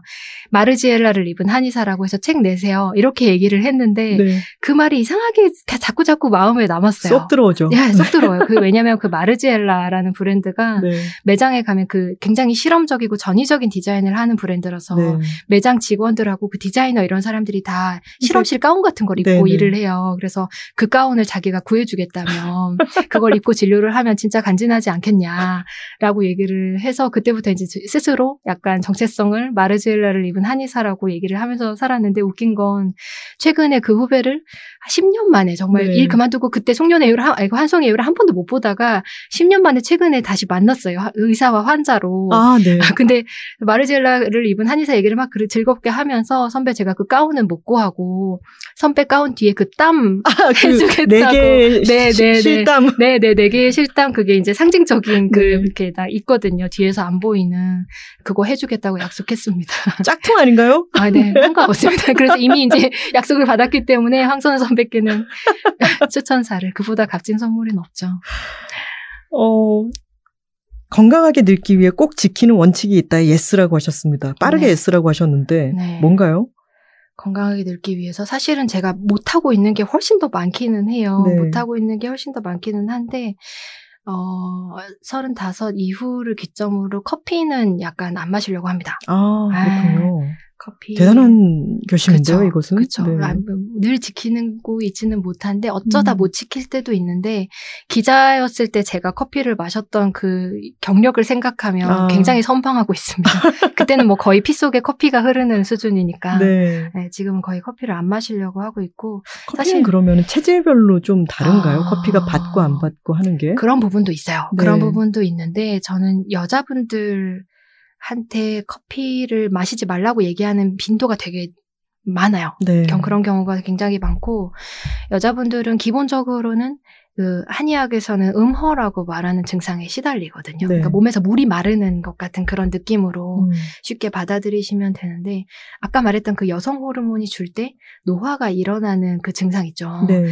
그게 음허예요. 음. 이- 이게 노화가 일어난다는 게 추상적인 게 아니라 몸에서 이렇게 몸을 구성하는 성분들이 빠져나가요. 네. 아, 뼈도 뼈에서도 빠져나가고 근육에서도 빠져나가고 머리도 빠지고. 머리도 빠지고 네. 피부의 탄력도 빠지고 음. 뭔가 근육도 약간 마르고 잠시만요. 왜더 이러는 슬퍼지죠? 아, 네. 약간 이런 증상이 일어나는데 이게 커피가 몸에서 하는 그 이뇨작용이 계속 계속 반복되면 네. 약간 비슷한 상황으로 가요. 음. 어, 그걸 더 가속화시킬 수도 있겠군요. 어, 네네네. 일시적이고 이거는 돌아와요. 이제 회복하면 돌아온다는 음. 점에서 좀 비가역적으로 진행되는 노화하고 다르기는 한데 네. 늘 커피를 막 물처럼 마시는 분들은 항상 몸이 약간 건조한 상태를 음. 유지하기 때문에 노화에 굉장히 가까운 상태로 더 빠르게 갈 수 있어요. 음. 그래서 그런 부분이 저도 스스로도 자각이 되고 해서 어느 순간 커피를 끊었는데 굉장히 이제 그 커피가 또 수면에 미치는 영향도 있잖아요. 네네. 커피 마시면 이제 정도의 차이는 있지만 잠을 좀 푹 못 자게 되는. 근데 사람이 자면서 몸이 약간 충전되는 그런 게 음. 있거든요. 수면의 질을 떨어뜨리는. 그럼 여러 가지 측면에서 이 카페인이 있는 음료를 약간 끊는 게 굉장히 단편적인 건데 내가 느끼고 있는 불편들을 되게 많이 회복시켜 줄 때가 음. 많아요. 그래서 일단 커피를 조금 끊어보고 시작하자고 얘기할 때가 많아요. 안 네. 그런 경우도 있지만. 저도 달과궁 한의원에서 여러 번 혼났죠. 근데 이제 네. 끊으라고 말하기 어려운 어려워요 사실. 줄이겠다고 해놓고 네, 또 마시고 하루 한 해가지고. 잔으로 이제 타협을 보죠 보통은. 그러면 원장님은 네. 커피 대신 뭐 드세요? 마시는 허브, 거. 허브티 같은 거. 허브티. 그래서 약간 차에 약간 탐닉하게 돼요. 아. 뭔가 즐거움이 없으니까 저도 커피 너무 너무 좋아했던 사람이라 이렇게 막 요즘에 맛있는 커피들 같은 거 너무 많잖아요. 예- 맛있는 커피집도 많고 막 네. 들어오는 새로운 막 커피 브랜드도 많고 해서 음. 너무 가보고 싶지만 그런 거를 포기하고 나니까 약간 차 브랜드 아. 같은 거 막 이렇게 list up 하게 되고 음. 외국에 나가면 차 이런 거 사- 사오게 되고 근데 음. 보통 그 차도 홍차, 녹차는 카페인이 있어요. 네. 종류는 조금 다르지만 그래서 그런 걸 또 피하려다 보면 약간 범위가 줄어들고 하기는 하죠. 지금 텀블러를 갖고 오셨는데 아, 네, 여기도 이제 허브티를 가져오신 여기는 건가요? 카모마일이 들어있습니다. 아, 약간 진정 그렇군요. 효과를 노리려고 제가 너무 떨려가지고요. 한의사가 된 후에 계속 에디터로 살 걸 그랬나라는 생각을 한 적이 의외로 있으시네요. 어, 떨 네. 때였어요? 보통 이 한의사의 직업 되게 만족하기는 하는데, 어, 약간 에디터가 더 좋았어서 그렇다기보다는 에디터도 굉장히 좋은 직업이고 한의사도 되게 스스로 저한테 되게 잘 맞고 좋은 직업이긴 했는데 네. 저는 한의사가 에디터 때 야근을 너무 많이 해서 아. 한의사가 되면 야근을 안 하고 살 수 있을 줄 알았어요. 그랬는데 스스로 판 복약 안 어, 내서 네. 무덤 때문에. 네. 그것도 그렇고 막 야간 진료도 해야 되고 그래서 네. 야근을 하지 않고 살 수, 그리고 심지어 야간 진료하고 남아서 복약 안 내서 쓰고 이러면은 약간 마감하듯이 네. 저는 왜 스스로 마감의 삶을 벗어나지 못하고 있을까요? 이렇게 그런 생각 때문에 아, 이럴 거면 그냥 에디터로 살 걸 그랬나 하는 생각을 잠깐 해보기도 했습니다. 제가 저희 어, 주치님이 하신 말씀 다시 드릴게요. 좀 쉬어라. 네. 매달 배란일을 체크해 기록한다. 이거 중요한 것 같아요. 네. 이거 요새는 앱도 잘 나오니까 맞아요. 저도 그거를 써보니까 이제 제 네, 몸에 네. 대해서 네네. 어 내가 몸이 좀 왜 이렇지 싶을 때 보면은 그게 맞아요. 배란일 언저리더라고요. 그쵸, 그쵸. 음. 네네네. 혹시 쓰시는 앱 있으신가요? 어, 네, 있어요. 뭐, 풀, 뭔지 얘기해도 되나요? 네. 그 플로우라는. 플로우, 네. 플로우라고 하는 앱을 쓰시는군요. 써요. 저는 어. 봄 캘린더라고 하는 걸 어, 쓰고 네네네. 있는데 굉장히 이- 다양하게 나와 네. 있죠. 어. 어, 원장님도 그렇고 저도 그렇고 만족하면서 쓰고 있으니까 네네네. 지금 한번 써보실 분들은 한번 네. try를 네네네. 해보시라는 네, 네, 입장에서 네. 그리고 이 몸 상태를 기록하게 되잖아요. 그쵸, 그쵸. 렇게 함으로 인해 가지고 아까 원장님이 계속 강조하셨던 내 네. 몸에 대해서 내가 좀 알고 맞아요. 들여다 봐야 된다는 어, 게 네네. 자연스럽게 되더라고요. 네네. 아주 여자가 내 몸을 그러면 어떻게 챙기냐 이런 무슨 말씀들 많이 하시는데 이 생리주기, 배란주기 기록하는 게, 어, 약간 1단계? 음, 아주 기본적인, 네. 아주 기본적인 부분이라서. 이거 되게 그 W 매거진으로 치자면은 네. 뭐 기획회의 언제 하고 어, 마감을 네, 언제고 이런 네, 거랑 네. 이게 일단은 게- 베이스로 돼야 되는 아, 거군요. 맞아요. 여성으로서 네네네네. 살아가려면. 네네네네. 아. 일단 요거부터 하시라. 요거 하고 계시면 이제 그 다음 단계를 알려드려요. 음, 근데 다음 단계 요거- 뭐로 보통 가나요? 어, 이제 이렇게 말씀드린 내 몸의 분비물을 관찰하라고 얘기를 아. 많이 해요. 그러니까 일단 주기를 관찰하고 네, 네, 그 다음에는 나의 분비물을 관찰을 해라. 네네네. 분비물 관찰. 몸을 어떻게 관찰하는지를 모르시기 때문에 네. 생리 주기 기록하세요. 어, 안 하면 그거부터 하세요. 한꺼번에 많이 들이면 안 하련다 이렇게 돼요. 너무 안 하련다. 어, 나, 예, 못- 나 예, 나는 못하겠다. 안 하련다. 나 못하겠다. 너무 많다. 귀찮다. 나 지금 네. 바쁜데. 그렇기 때문에 하나씩만 해요. 음. 이거가 좀 익숙해지시면, 그러면 이, 이 다음 일주일, 이주일 몸에서 나오는 거 요거 관찰해 보시라. 여자는 보통은 대변, 소변, 땀, 호흡, 인데 여자는 생리가 하나 더 있죠. 음, 네. 생리 혈의 상태 이런 거 관찰해보고 오시라고. 아, 어, 예. 의사를 의사 선생님이라고 보통 많이 붙이잖아요. 네. 선생님 같으세요. 아 그래요. 네, 숙제처럼 이것도 네. 여러 개 내주면 안 하겠지. 그래서 아, 하나씩 네. 하나씩 네네. 하고 알려주고 네. 그런 그런 부분이 네. 책에서 소개한 요즘 여자를 위한 산후조리 10계명. 알고 있는 거랑 진짜 달라요. 어, 어. 대부분 지켰다에 no라고 하셨습니다. 아, 네, 잘 못 지켰어요. 네. 그 남들은 부디 지키기를 바라는 바라는 마음에서 유일하게 이 책에서 산 후에 쓴 꼭지가 아하. 그 출산과 산후조리에 관한 부분이라. 출산과 산후조리에 관한 부분이 진짜 많이들 읽어보셨으면 좋겠어요. 네. 일단 출산을 하신 분도 자신에 대해서 좀 더 알아야 되겠지만 출산을 앞두고 계시거나 아니면은 출산을 해본 적이 없고 계획도 없는 저 같은 사람도 네. 이 출산을 한 사람들에 대한 네. 이해를 위해서라도 네, 이 부분을 네. 읽어야 된다는 생각이 네, 들었어요. 네. 그 만신창이라는 표현이 나오죠. 어, 네. 실제로 그렇게 느끼셨던 거죠. 아, 너무너무 원장님이. 느꼈어요. 네네. 애를 하나 낳고 내가 지금 만신창이가 됐구나. 네, 만신창이를 설명하기 위해서 그보다 더 좋은 상태는 없을 것 같아요. 산후의 몸 상태? 만신창입니다. 그런 네. 표현도 있었어요. 몸을 조립하고 있던 나사들이 모두 느슨해진다. 네. 그 릴렉신 호르몬이라고 하는 게 네. 출산을 하고 난 뒤에도 4개월 맞아요. 뒤까지 계속 나온다고. 네네네네. 그래서 뭐 치질도 오고 요실금도 오고 맞아요. 하는데 네. 그런 상황에 대해서 우리는 잘 또 모르고 있는 사람들이 너무 많잖아요. 그렇죠. 겪지 않으면 모르는 그리고 겪었는데도 쉬쉬하는 아 맞아요. 것들 때문에 모르는. 어쩜 이럴까요? 그니까요. 그게 뭐라고? 여성 연예인들도 음. 이제 여성의 몸은 워낙 다르고 자궁과 여성 호르몬의 영향을 네. 너무 많이 받으니까 음. 관리해야 될 것도 많고 질병도 많으니까 네네. 이 산부인과가 여성 또는 이제 여성을 위한 한의원이라든가 음. 이런 곳에 가서 치료를 받고라고 하는 음. 게 사실은 더 자주 있고 자기 몸에 대해서 알아야 되는데 맞아요. 정말 그것만 하더라도 막 무슨 신문에 나고 네, 그니까요. 이상한 것 같아요, 진짜. 어, 그쵸. 변태들 같아요. 이상해요. 그 음. 이상한데 그 산부인과에 가는 것 자체를 좀 이상하게 바라보는 그 시간이 그 산부인과라는 이름 때문에 그런 더것 그런 같아요. 것 같아요. 네. 산부인과가 사실은 상과랑 부인과로 나뉘는데 음. 그 사실은 상과적인 이벤트에 대한 그거는 아까 말했던 그 임신 출산에 대한 그 관점하고 똑같아요. 이거는 네. 그 임신은 생애 주기에서 한두 번 그냥 겪을 만할까 말까 한 일. 그때 상과에 가는 거고 부인과는 계속 가야 돼요. 내가 부인이니까. 네. 아, 근데 이제 산부인과라고 돼 있으니까 이게 중학생들도 이제 부인에 들어가나요? 어, 너무 너무요. 부라고 하는 것은 그때 부자는 어, 그러면 네네네. 안여자 부인가요? 그쵸, 그쵸. 여자라고 네. 여자의 어떤 특징적인 장기와 이런 음. 생체적인 특징을 갖고 산 있으면 여인과면 더 나을 것 같아요. 그쵸, 그 용, 그 네. 용어도 참 그렇기는 한데 음. 출산에 관한 부분에서만 이 산부인과를 간다고 생각하는 게 너무 이제 확고하게 자리가 잡혀 있기 음. 때문에 부인과적으로 얼마든지 평소에도 계속 그 사람이 나의 주치의로 삼고 계속 가야만 하는 곳인데도 그게 잘 안 되고 네. 그렇게 가는 것 자체를 색안경 끼고 보고 특히 연예인들은 음. 더 하고 이렇게 필요한 정보를 공유하는 것은 이상하게 쉬쉬돼가지고 네. 이게 공유가 잘 되지 않는데 또 다른 면에서는 이상한 이제 고나리 질이라고 할 수 있는 네. 어, 이제 산모에게 산모가 수유를 하는 데 아, 있어가지고 저는 그 맞아요. 말이 너무 웃겼던 게 네. 그 모유 수유는 할 거냐, 뭐 얘는 어떻게 해서 뭐 뭐를 먹여야 되고 뭐 네. 등등등 이런 이제 수유에 관련한 네. 그런 잔소리들을 네네. 젖공격이라고 네. 산모들은 네, 그런 말을 그런 말을 공유하- 공유해요. 적공격에 대해서 얘기하면 아, 그 있지 다. 뭔지 알아요.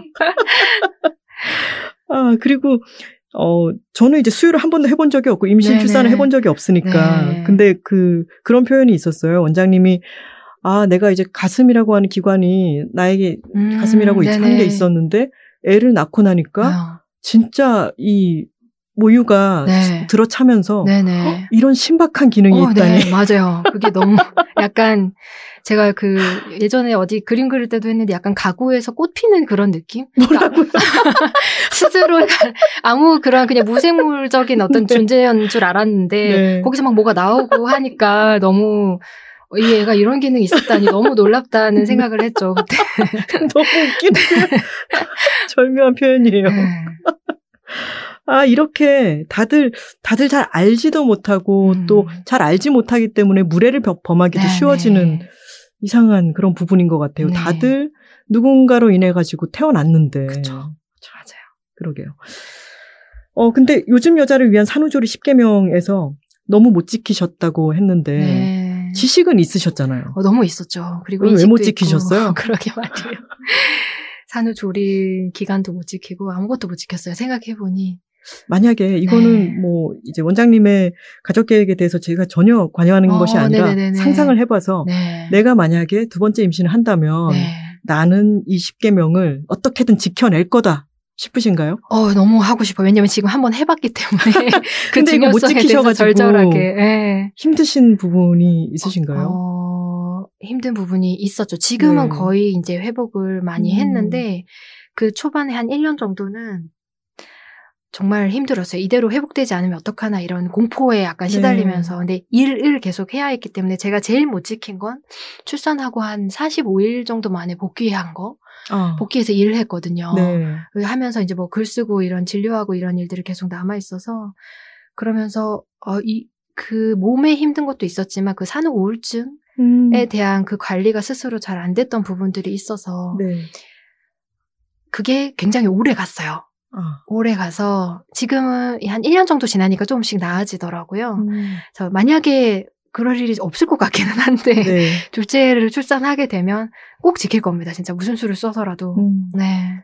그 사람, 환자분들이 저에게 굉장히 많이 말씀들을 해주시는데, 첫째 낳고 몸이 되게 잘 회복된다고 해서 어, 나는 출산 체질인가 봐라고 생각했다가, 둘째를 낳고 팍 무너지는 경험들을 많이 하셨다고 아, 해요. 그럴 수도 있군요. 네. 첫째 낳고 둘째 낳는 게 한 두 배 정도 힘든 등- 그런 느낌이 아니라, 약간 한 2만 배 어. 몸이 달라지는 어떤 그런 경험? 왜냐면 좀 더 나이 들어서 출산을 경험하기도 했고, 음, 그 출산이란 만신창이가 되는 경험을 거듭해서 경험을 하고 보면 이 몸이 회복하는 속도라든지 회복해서 갈 수 있는 어떤 그 완료되는 지점의 어떤 그 차이가 첫 번째와 되게 극명하게 다르다. 음. 첫째 때는 안 그랬는데 라는 말씀들을 이제 앞에 붙이고 쭉 나오는 그 증상들 들어보면 어, 정말 다르구나.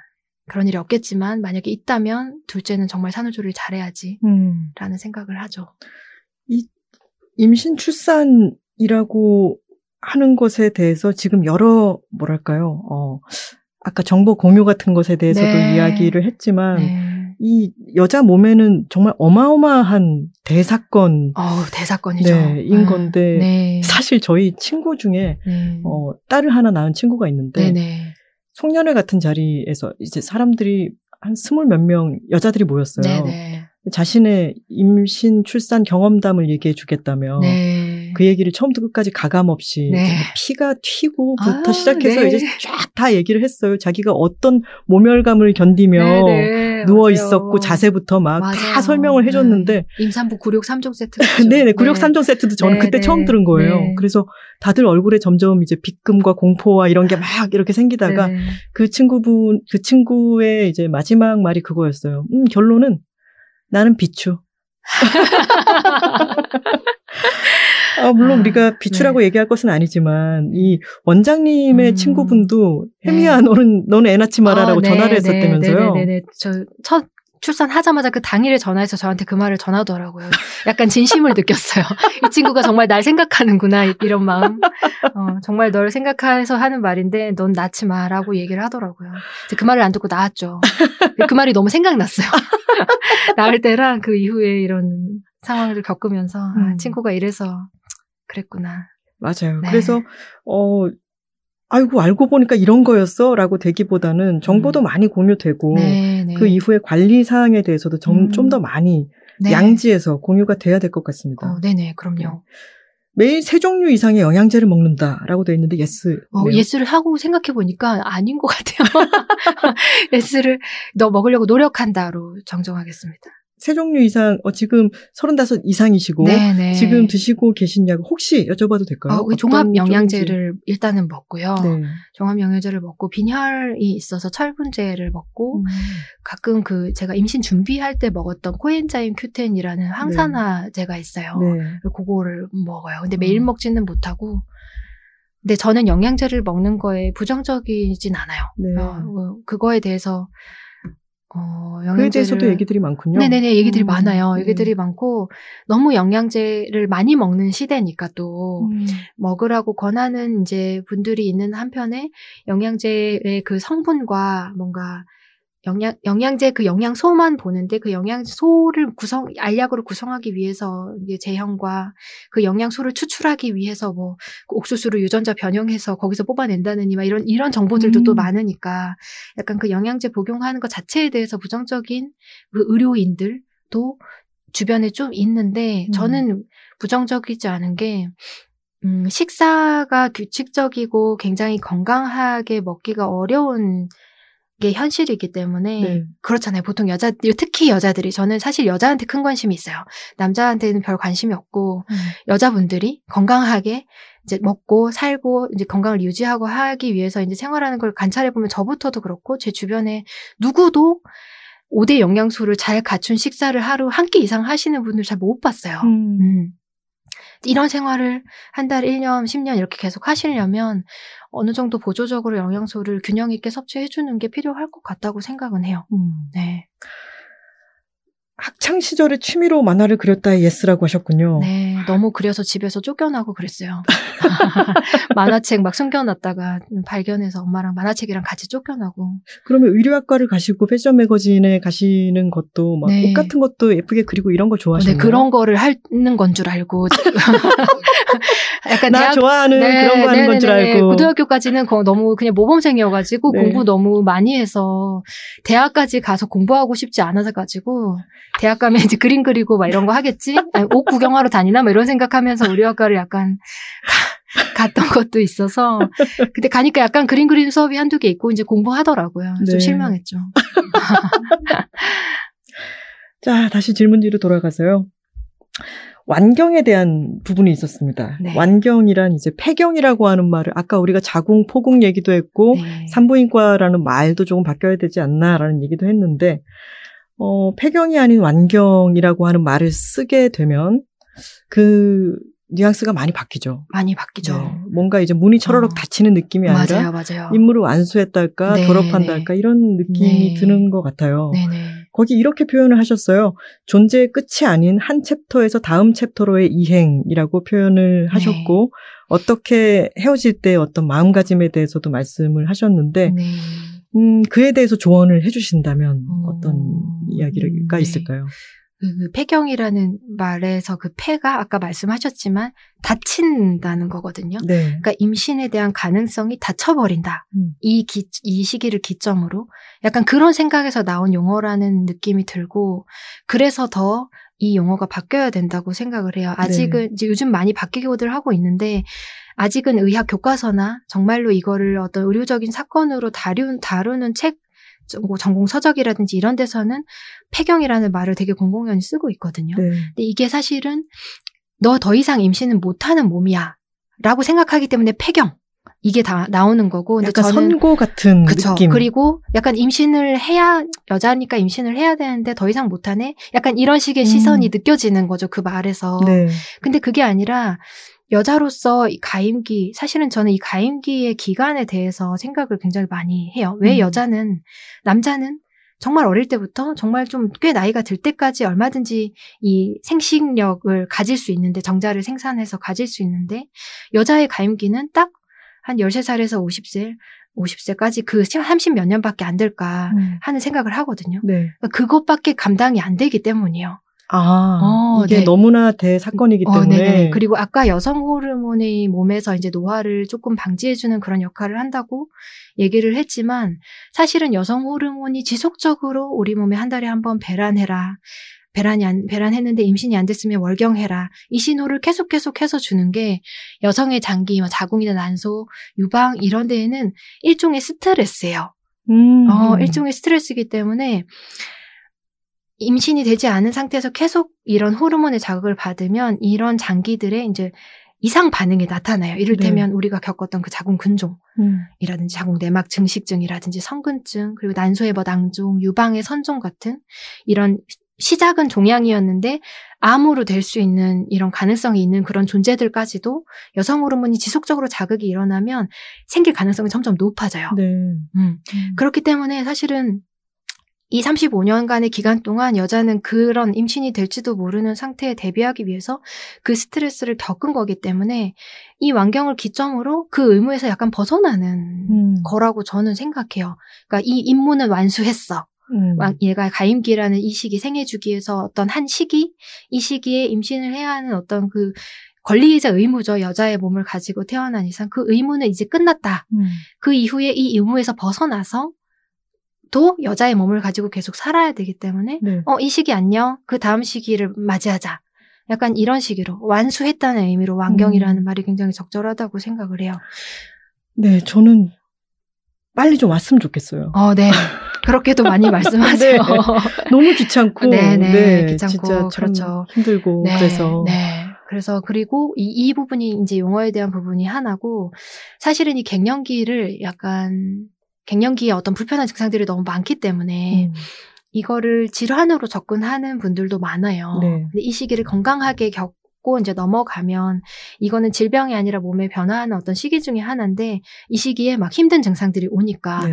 이거를 치료해야겠다. 음. 라고 저- 접근을 하고 이제 치료를 정말로 하시는 분들이 많이 있는데 이런 부분에 대해서도 좀 생각해 볼 부분들이 있어요. 음. 이걸 정말 음 갱년기라는 이 시기에 어떤 몸의 변화들을 겪지 않고 넘어가는 게 능상인가 아, 하는 거죠. 어, 그런 것도 그것은 있어서 자연스러운 반응들이고 그것을 네네네. 굳이 치료해서 또 이걸 어. 완화시키거나 하는 게 꼭 필요한가? 어, 어, 네. 근데 치료 너무 심한 증상이 왔을 때는 완- 치료해서 완화하는 것도 필요는 한데 네.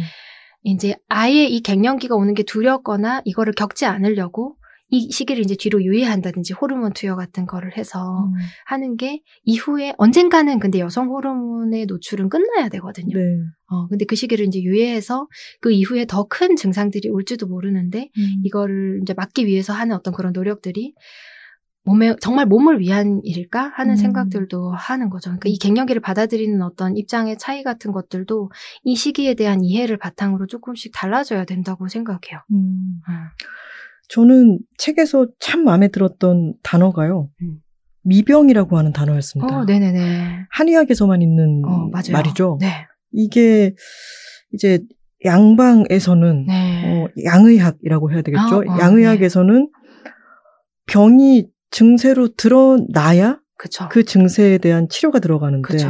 이 한의학에서는 미병이라고 하는 것은 아직은 병이 아니다라는 뜻이잖아요. 아, 네네네. 근데 병이 발생할 수 있는 그런 원인이라든가 배경이 되는 네. 상황들 또는 네. 습관들 이런 네. 것일 텐데 어, 자궁 근종에 대해서도 이렇게 표현을 하셨어요. 근종에 대해서 고민을 하는 게 아니라 음. 근종은 아까 얘기했던 것처럼 35세 이상 여성의 4, 50%가 갖고 있는 네. 거니까 근종이 아니라 근종이 생기는 원인을 네, 고민을 해야 네, 된다라고 네. 말씀을 하셨는데 네네. 그 이 미병이라고 하는 말이 한의학에 있음으로 해가지고 이제 그 이전에 좀 더 적극적인 예방이라든가 네. 관리 같은 게 가능해지는 거. 네네. 말의 힘에 대해서 오늘 얘기를 되게 많이 하게 되네요. 음, 네네네. 그 미병이라고 하는 어, 그 프레임으로 어떤 것들을 바라보게 된다면은 네네. 이게 시간의 문제일 수 있잖아요. 그렇죠. 네, 지금은 아직은 병이 아니지만 그쵸, 그쵸. 병이 이대로 가면 병이 될 수 있는 네네네.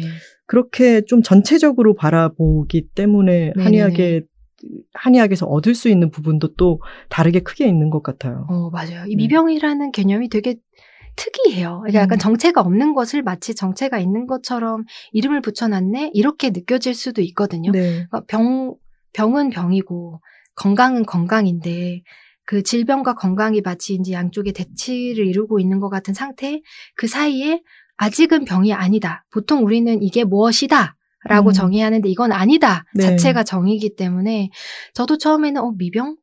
이걸 이름을 붙임으로써 뭔가 존재가 생기기는 했는데 이걸 어떻게 받아들여야 될까라고 처음 한의학 공부할 때는 조금 모호하다고 생각을 했는데 음. 정작 정말 진료를 하고 환자들을 보고 이걸 치료적인 접근으로 하다 보니까 너무 중요한 개념인 거예요. 네.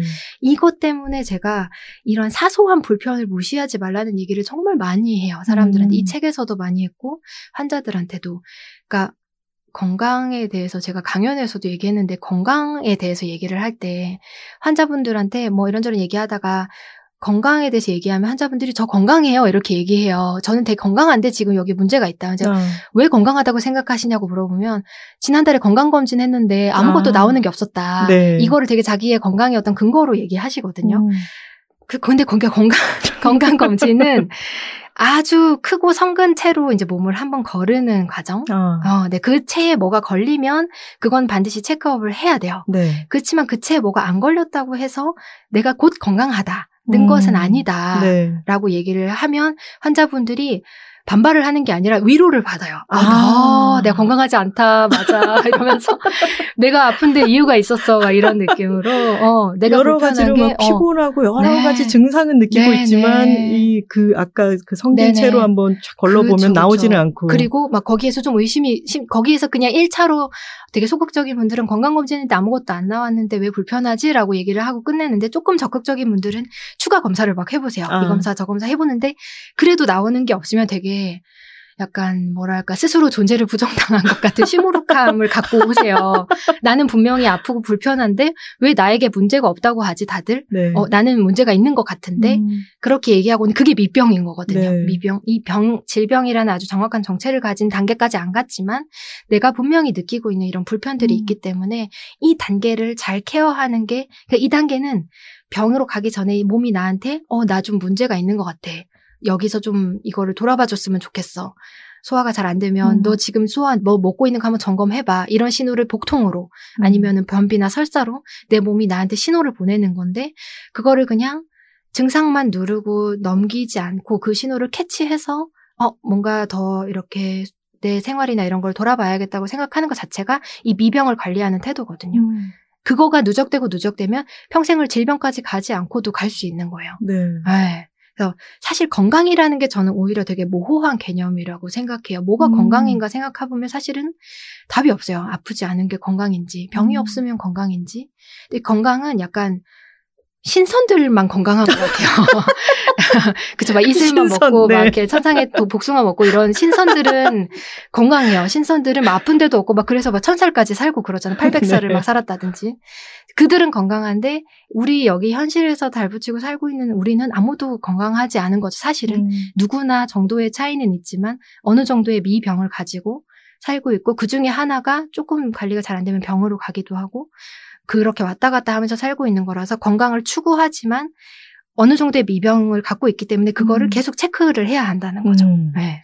책에 이 아까 얘기했던 여러 증상들 여성들이 많이 겪는 생리 불순이라든가 수족냉증이라든가 네. 부종, 체지방, 나이살 이런 얘기들도 있고 그런 여러 증상들에 대해서도 아까 뭘 꼭 이렇게 하면 이렇게 낫는다라고 네. 처방을 해주시는 건 아니라고 네, 네. 했지만 또 맨투맨 해결법들이 나와 어, 있지 네, 않습니까? 네. 그래서 어떤 증상이 도드라질 때 네. 이거를 이렇게 저렇게 계속해서 관리를 해주면은 나아진다라고 하는 게 네네. 아주 친절하게 나와 있어서 어, 네. 찾아가 보면서 이렇게 네, 집에 네. 두고 가끔씩 아 내가 요새 네. 이렇게 붓는 것 같지 싶으면은 네네네. 또 따라도 해보고 네, 이렇게 네. 공부를 했으면 좋겠어요. 네. 네. 그러면 좋겠죠. 너무 또 여러분들이. 그런 디테일이 없으면 다들 실망하셔서 디테일을 보강했습니다. 분명히 그런 그 나아지는 거죠. 이렇게 책에 나온 대로 열심히 하면 네. 그리고 이게 다는 아니니까 요런 기반을 이제 어떤 어떻게 바라봐야겠다는 생각이 있으면 이 책을 이제 참고하시는데 더 추가적인 정보가 필요하시면 어, 구글링이나 커뮤니티에 의존하지 마시고 주변의 전문가를 찾아가세요. 아 중요한 저한테 안 오셔도 네. 되고요. 네 네. 주변에 아주 가까운데 굉장히 공부를 많이 하신 박사님들이 도처에 계십니다. 그래서 제가 주치의를 삼으시라고 말씀드려요. 어, 재벌들만 주치의가 있는 거 아니잖아요. 네. 김 박사 연락해. 어, 이런 누구나 다 엄청 똑똑하신 의사 선생님은 우리 집 앞에 있는 저 산부인과에 선생님을 나의 주치의로 삼겠어라는 음. 생각을 하실 수 있어요. 그러니까 그런 전문가분들하고 상담해서 내 몸에 관한 history 계속 를 추적하시면 좋을 것 같습니다. 근데 제가 여기 추천사로 음. 활자화 해- 딱 해놓은 거 아시죠? 여기 어, 최혜미 원장님이 저의 주치의라고 여기고 있다라고 제가 네. 이미 활자화 해놨으니까 저의 주치의임은 아, 어, 네. 잊지 말아 주십시오. 네, 그럼요. 어, 그러면 마지막 질문을 드려야겠네요. 음, 앞으로도 여자와 건강과 삶의 질이라는 주제로 글을 쓰고 싶다고 하셨는데, 어, 그 중에서도 여자가 받는 스트레스와 마음의 불편에 관해서 이야기해보고 싶다라고 하셨어요. 생각해 두신 이야기들이 있나요?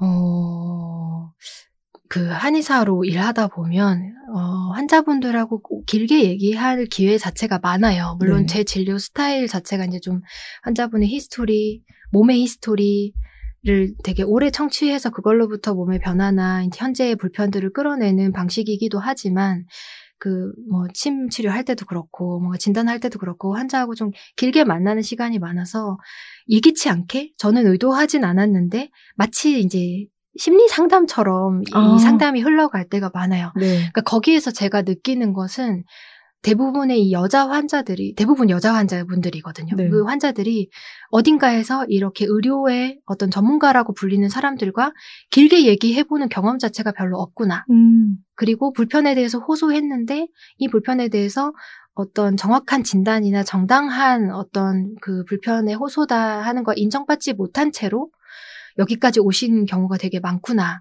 하는 생각을 많이 느껴요. 음. 네. 그래서 의료 현장에서 굉장히 이런 경우가 많거든요.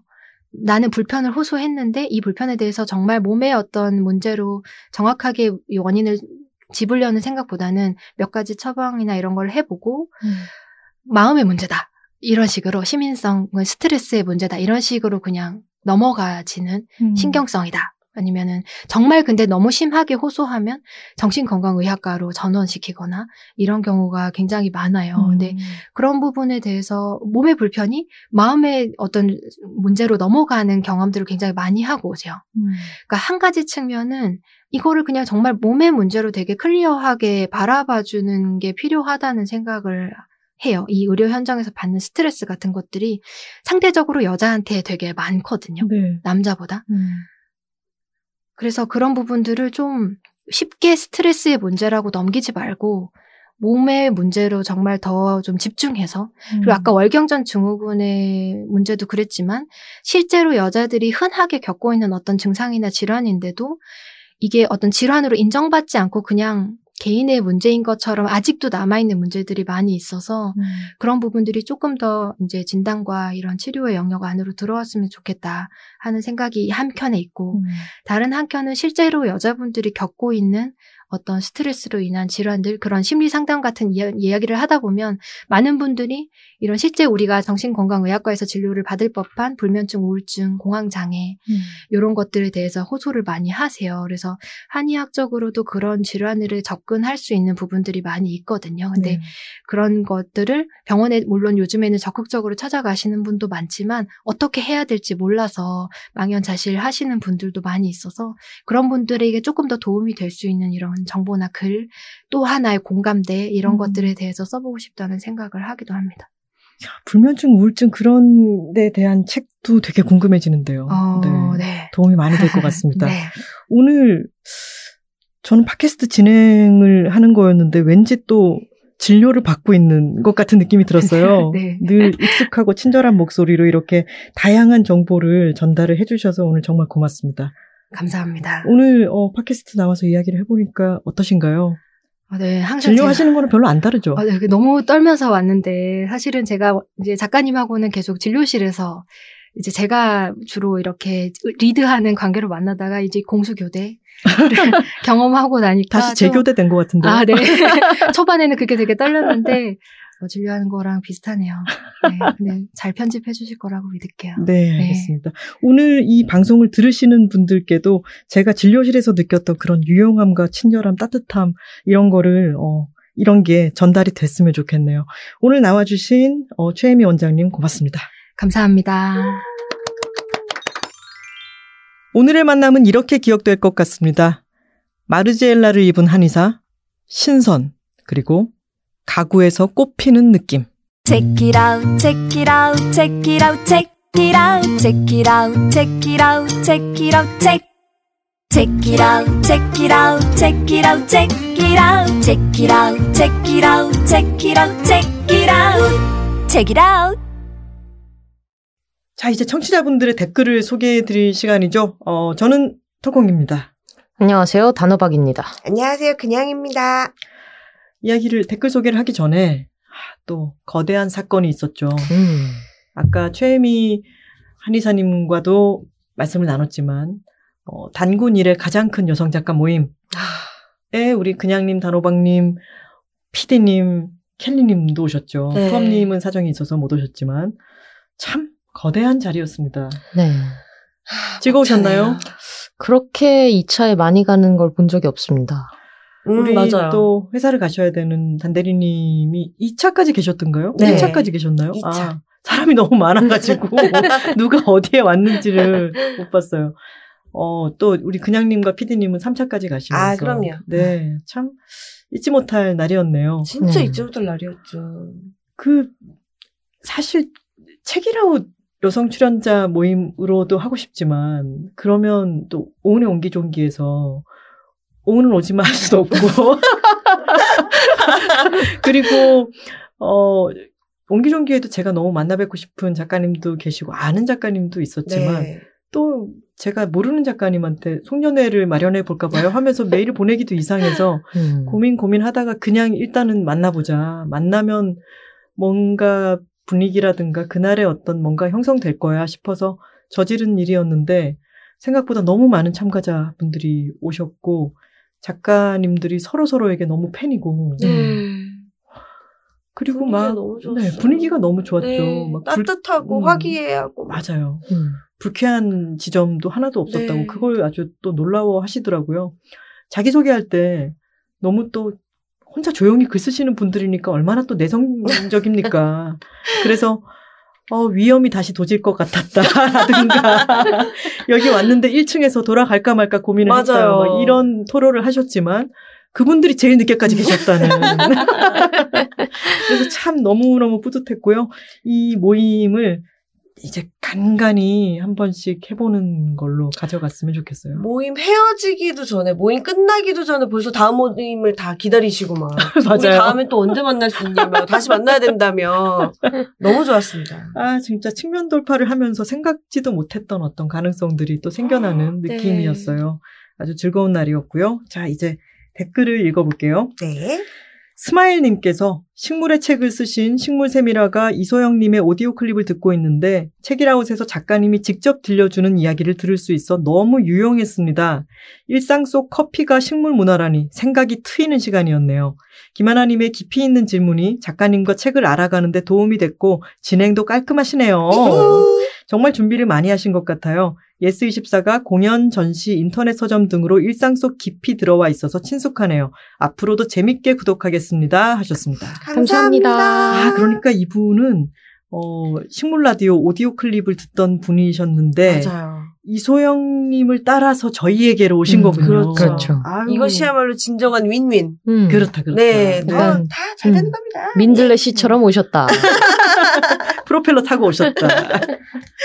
네, 귤락님께서 이번 주 측면 돌파 이소영 작가님 편 밖에서 들으면 안 될 것 같은 느낌에 방에서 불을 끄고 저온으로 돌려준 장판에 누워 들었다. 크, 완벽하네요. 아, 좋네요. 시끄러운 바깥 소식과 다르게 차분하고 신기하고 재미있고 유익했다.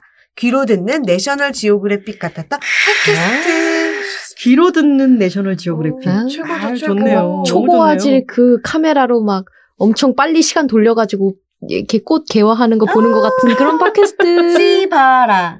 어머, 뭐라고요? 죄송해요. 뭐? 뭐라고요? 씨 봐라. 하라. 아, 그러니까 조금조금으로 천천히 이렇게 천천히 볼 때 대부분 그쵸, 씨가 이렇게 에, 천천히 씨가 싹이 어 바라는 모습. 이렇게 죄송해요. 너무 충격을 받아가지고. 죄송해요. 너무 궁서체로 얘기했죠. 마치 예전에 댓글 중에 그거 있었잖아요. 외국인한테 신년사 뭐 얘기하다가 네 다음 해는 개년입니다. 라고 했던 것처럼 다들 어안이 벙벙해가지고 뭐라고요? 뚜껑이 눈 튀어나오는 줄 알았어요, 진짜. 방송사고인 줄. 자, 모루아나님께서 여태 그렇게 많은 책을 사고 읽어왔음에도 내가 식물에 관한 책을 사야겠다고 생각한 적은 정말 한 번도 없었는데 말이죠. 우와. 접죠. 아니 진짜 책이라고 김하나의 측면 돌파랑 삼천포 책방은 홈쇼핑 뺨 때리는 영업력, 영업력을 홈쇼핑 홈쇼핑 뺨 때리는 영업력을 가진 것 같아요. 이렇게 또 나의 주문 결제는 이루어지고 홈쇼핑. 발음 하기도 어렵네요. 어떻게 홈쇼핑. 우리 이제 발음 갖고 너무 어 물고 늘어지지 않, 않아야지 저는 그렇게 생각을 하고 아, 있었는데 네. 발음 너무 귀엽지 않아요? 홈쇼핑. 제가 꼭 하나씩은 이렇게 남기고 가네요. 네. 홈쇼핑. 자, 여러분을 웃게 만들어서 네, 참 네, 기쁩니다. 로미님께서 드디어 책이라웃의 식물세미라가 이소영님, 가로수 은행나무, 딸기씨 개수와 로열티, 식물 주권과 식물 자원화의 중요성 등 재밌고도 신기했던 식물 라디오 요약본 같은 이번 방송 들으면서 한편 이소영님의 그동안을 살뜰히 짚어준 김하나님께도 감탄, 엄지척 이모티콘 날려주셨습니다. 암지, 암지차. 진짜 깨알같이 몰랐던 식물 지식들이 많이 있었죠. 어, 네. 그렇죠. 음. 경희 김님께서 나도 도감처럼 들고 다니면서 보고 있는 이소영 작가님의 식물의 책, 그리고 애정하는 김하나 작가님의 책이라웃. 방송을 들으며 출근하는 길이 많이 많이 행복했다. 나도 100가지 나무 이름과 100가지 꽃 이름을 아는 교양인이 되어야지. 그 목표 응원합니다. 저이 얘기 들으면서 이렇게 손으로 꼽아봤는데 진짜 얼마 안 되더라고요. 근데 아는 것도 얼마 안 되지만 직접 봤을 때 매칭도 잘 안 될 것 같아요. 음. 처음에는 그런데 이게 그게 그 부분이 신- 재미있고 신기한 것 같아요. 처음으로 저는 잎이 하나도 없는 나무도 그냥 나무 그 기둥 줄기를 보고 저거는 은행나무구나라고 너무 자연스럽게 알게 됐을 때가 되게 재밌었거든요. 음. 그때부터 이제 대부분의 사람들은 은행 잎이 달려 있지 않으면은 그렇죠, 게 모르죠. 은행인 줄 잘 모르는데 음. 사실 은행나무의 그 둥치 부- 뭐라고 해야 되죠? 그 굵은 가지 가장 주된 가지 기둥 그 부분은 너무 독특하게 생겼기 때문에 그냥 보면 이제 한 번만 제대로 보면은 이제 구분할 수 있게 되거든요. 아. 그리고 벚나무에는 가로줄 무늬 같은 게 있어요. 네. 광택도 살짝 있고 음. 그런 거를 알아보는 재미가 조금씩 생기고 나면은 점점 재밌어지면서 이름을 알아가는 게 아주 재미를 붙이시게 될 거예요. 어머, 네. 교양인이셔. 난좀 그래. 자, 미스티 HH님. 좋아하는 작가님이 좋아하는 팟캐스트 채널에 나오시니 좋아하는 거에 좋아하는 게 더해져서 더 행복한 출근길이네요. 김진지 작가님이 뜬금없이 떠오릅니다. 재작년부터 지금까지 제 생활과 시간에 좋은 영향을 많이 끼쳤던 두 분이라 책이라웃에서 언제나 얘기하는 그 연결의 한 부분을 보고 있는 기분이라 어쩐지 입가에 미소가 가시지를 않네요. 평소에 댓글을 읽고 위안을 받으신다는 이소영 작가님의 말씀을 듣고 나니 책이라운 여러분, 이소영 작가님 모두 따뜻한 기분을 조금이라도 드리고 싶어서 한 글자 보탭니다. 많은 글자 보태주셨어요. 고맙습니다. 행복한 하루 되시고 언제나 좋은 이야기 감사드려요. 아유, 남겨주셨습니다. 고맙습니다. 김신지 작가님 말씀을 하시니까 그 당군 일의 가장 큰 여성 작가 모임을 두고 정말 올해 가장 큰 히읗이다. 아. 라고 말씀을 해주셨습니다. 거대 히읗. 네, 거대 히읗이라고 말씀해 건물만 주셨습니다. 했다. 자, 이제 벌써 2019년의 마지막 측면 돌파네요. 네. 하지만 진짜 마지막은 내일이다. 네. 와! 네, 삼천포 책방이 남아 있습니다. 그렇죠. 어. 그리고 뭐 2019년, 2020년 다 smooth하게 넘어가는 거 아니겠습니까? 그렇습니다. 아, 좋습니다. 제대로 된 인사는 삼천포 책방 말미에 다시 드리는 것으로 하고 어, 저희는 2020년에도 변함없이 다시 돌아오겠습니다. 그럼 새해에 다시 만나요. 매주 목요일과 금요일 알람 알람 맞춰주세요. Check it out, check it out, check it out, check it out, check it out, check it out, check it out, check. Check it out, check it out, check it out, check it out, check it out, check it out, check it out, check it out, check it out.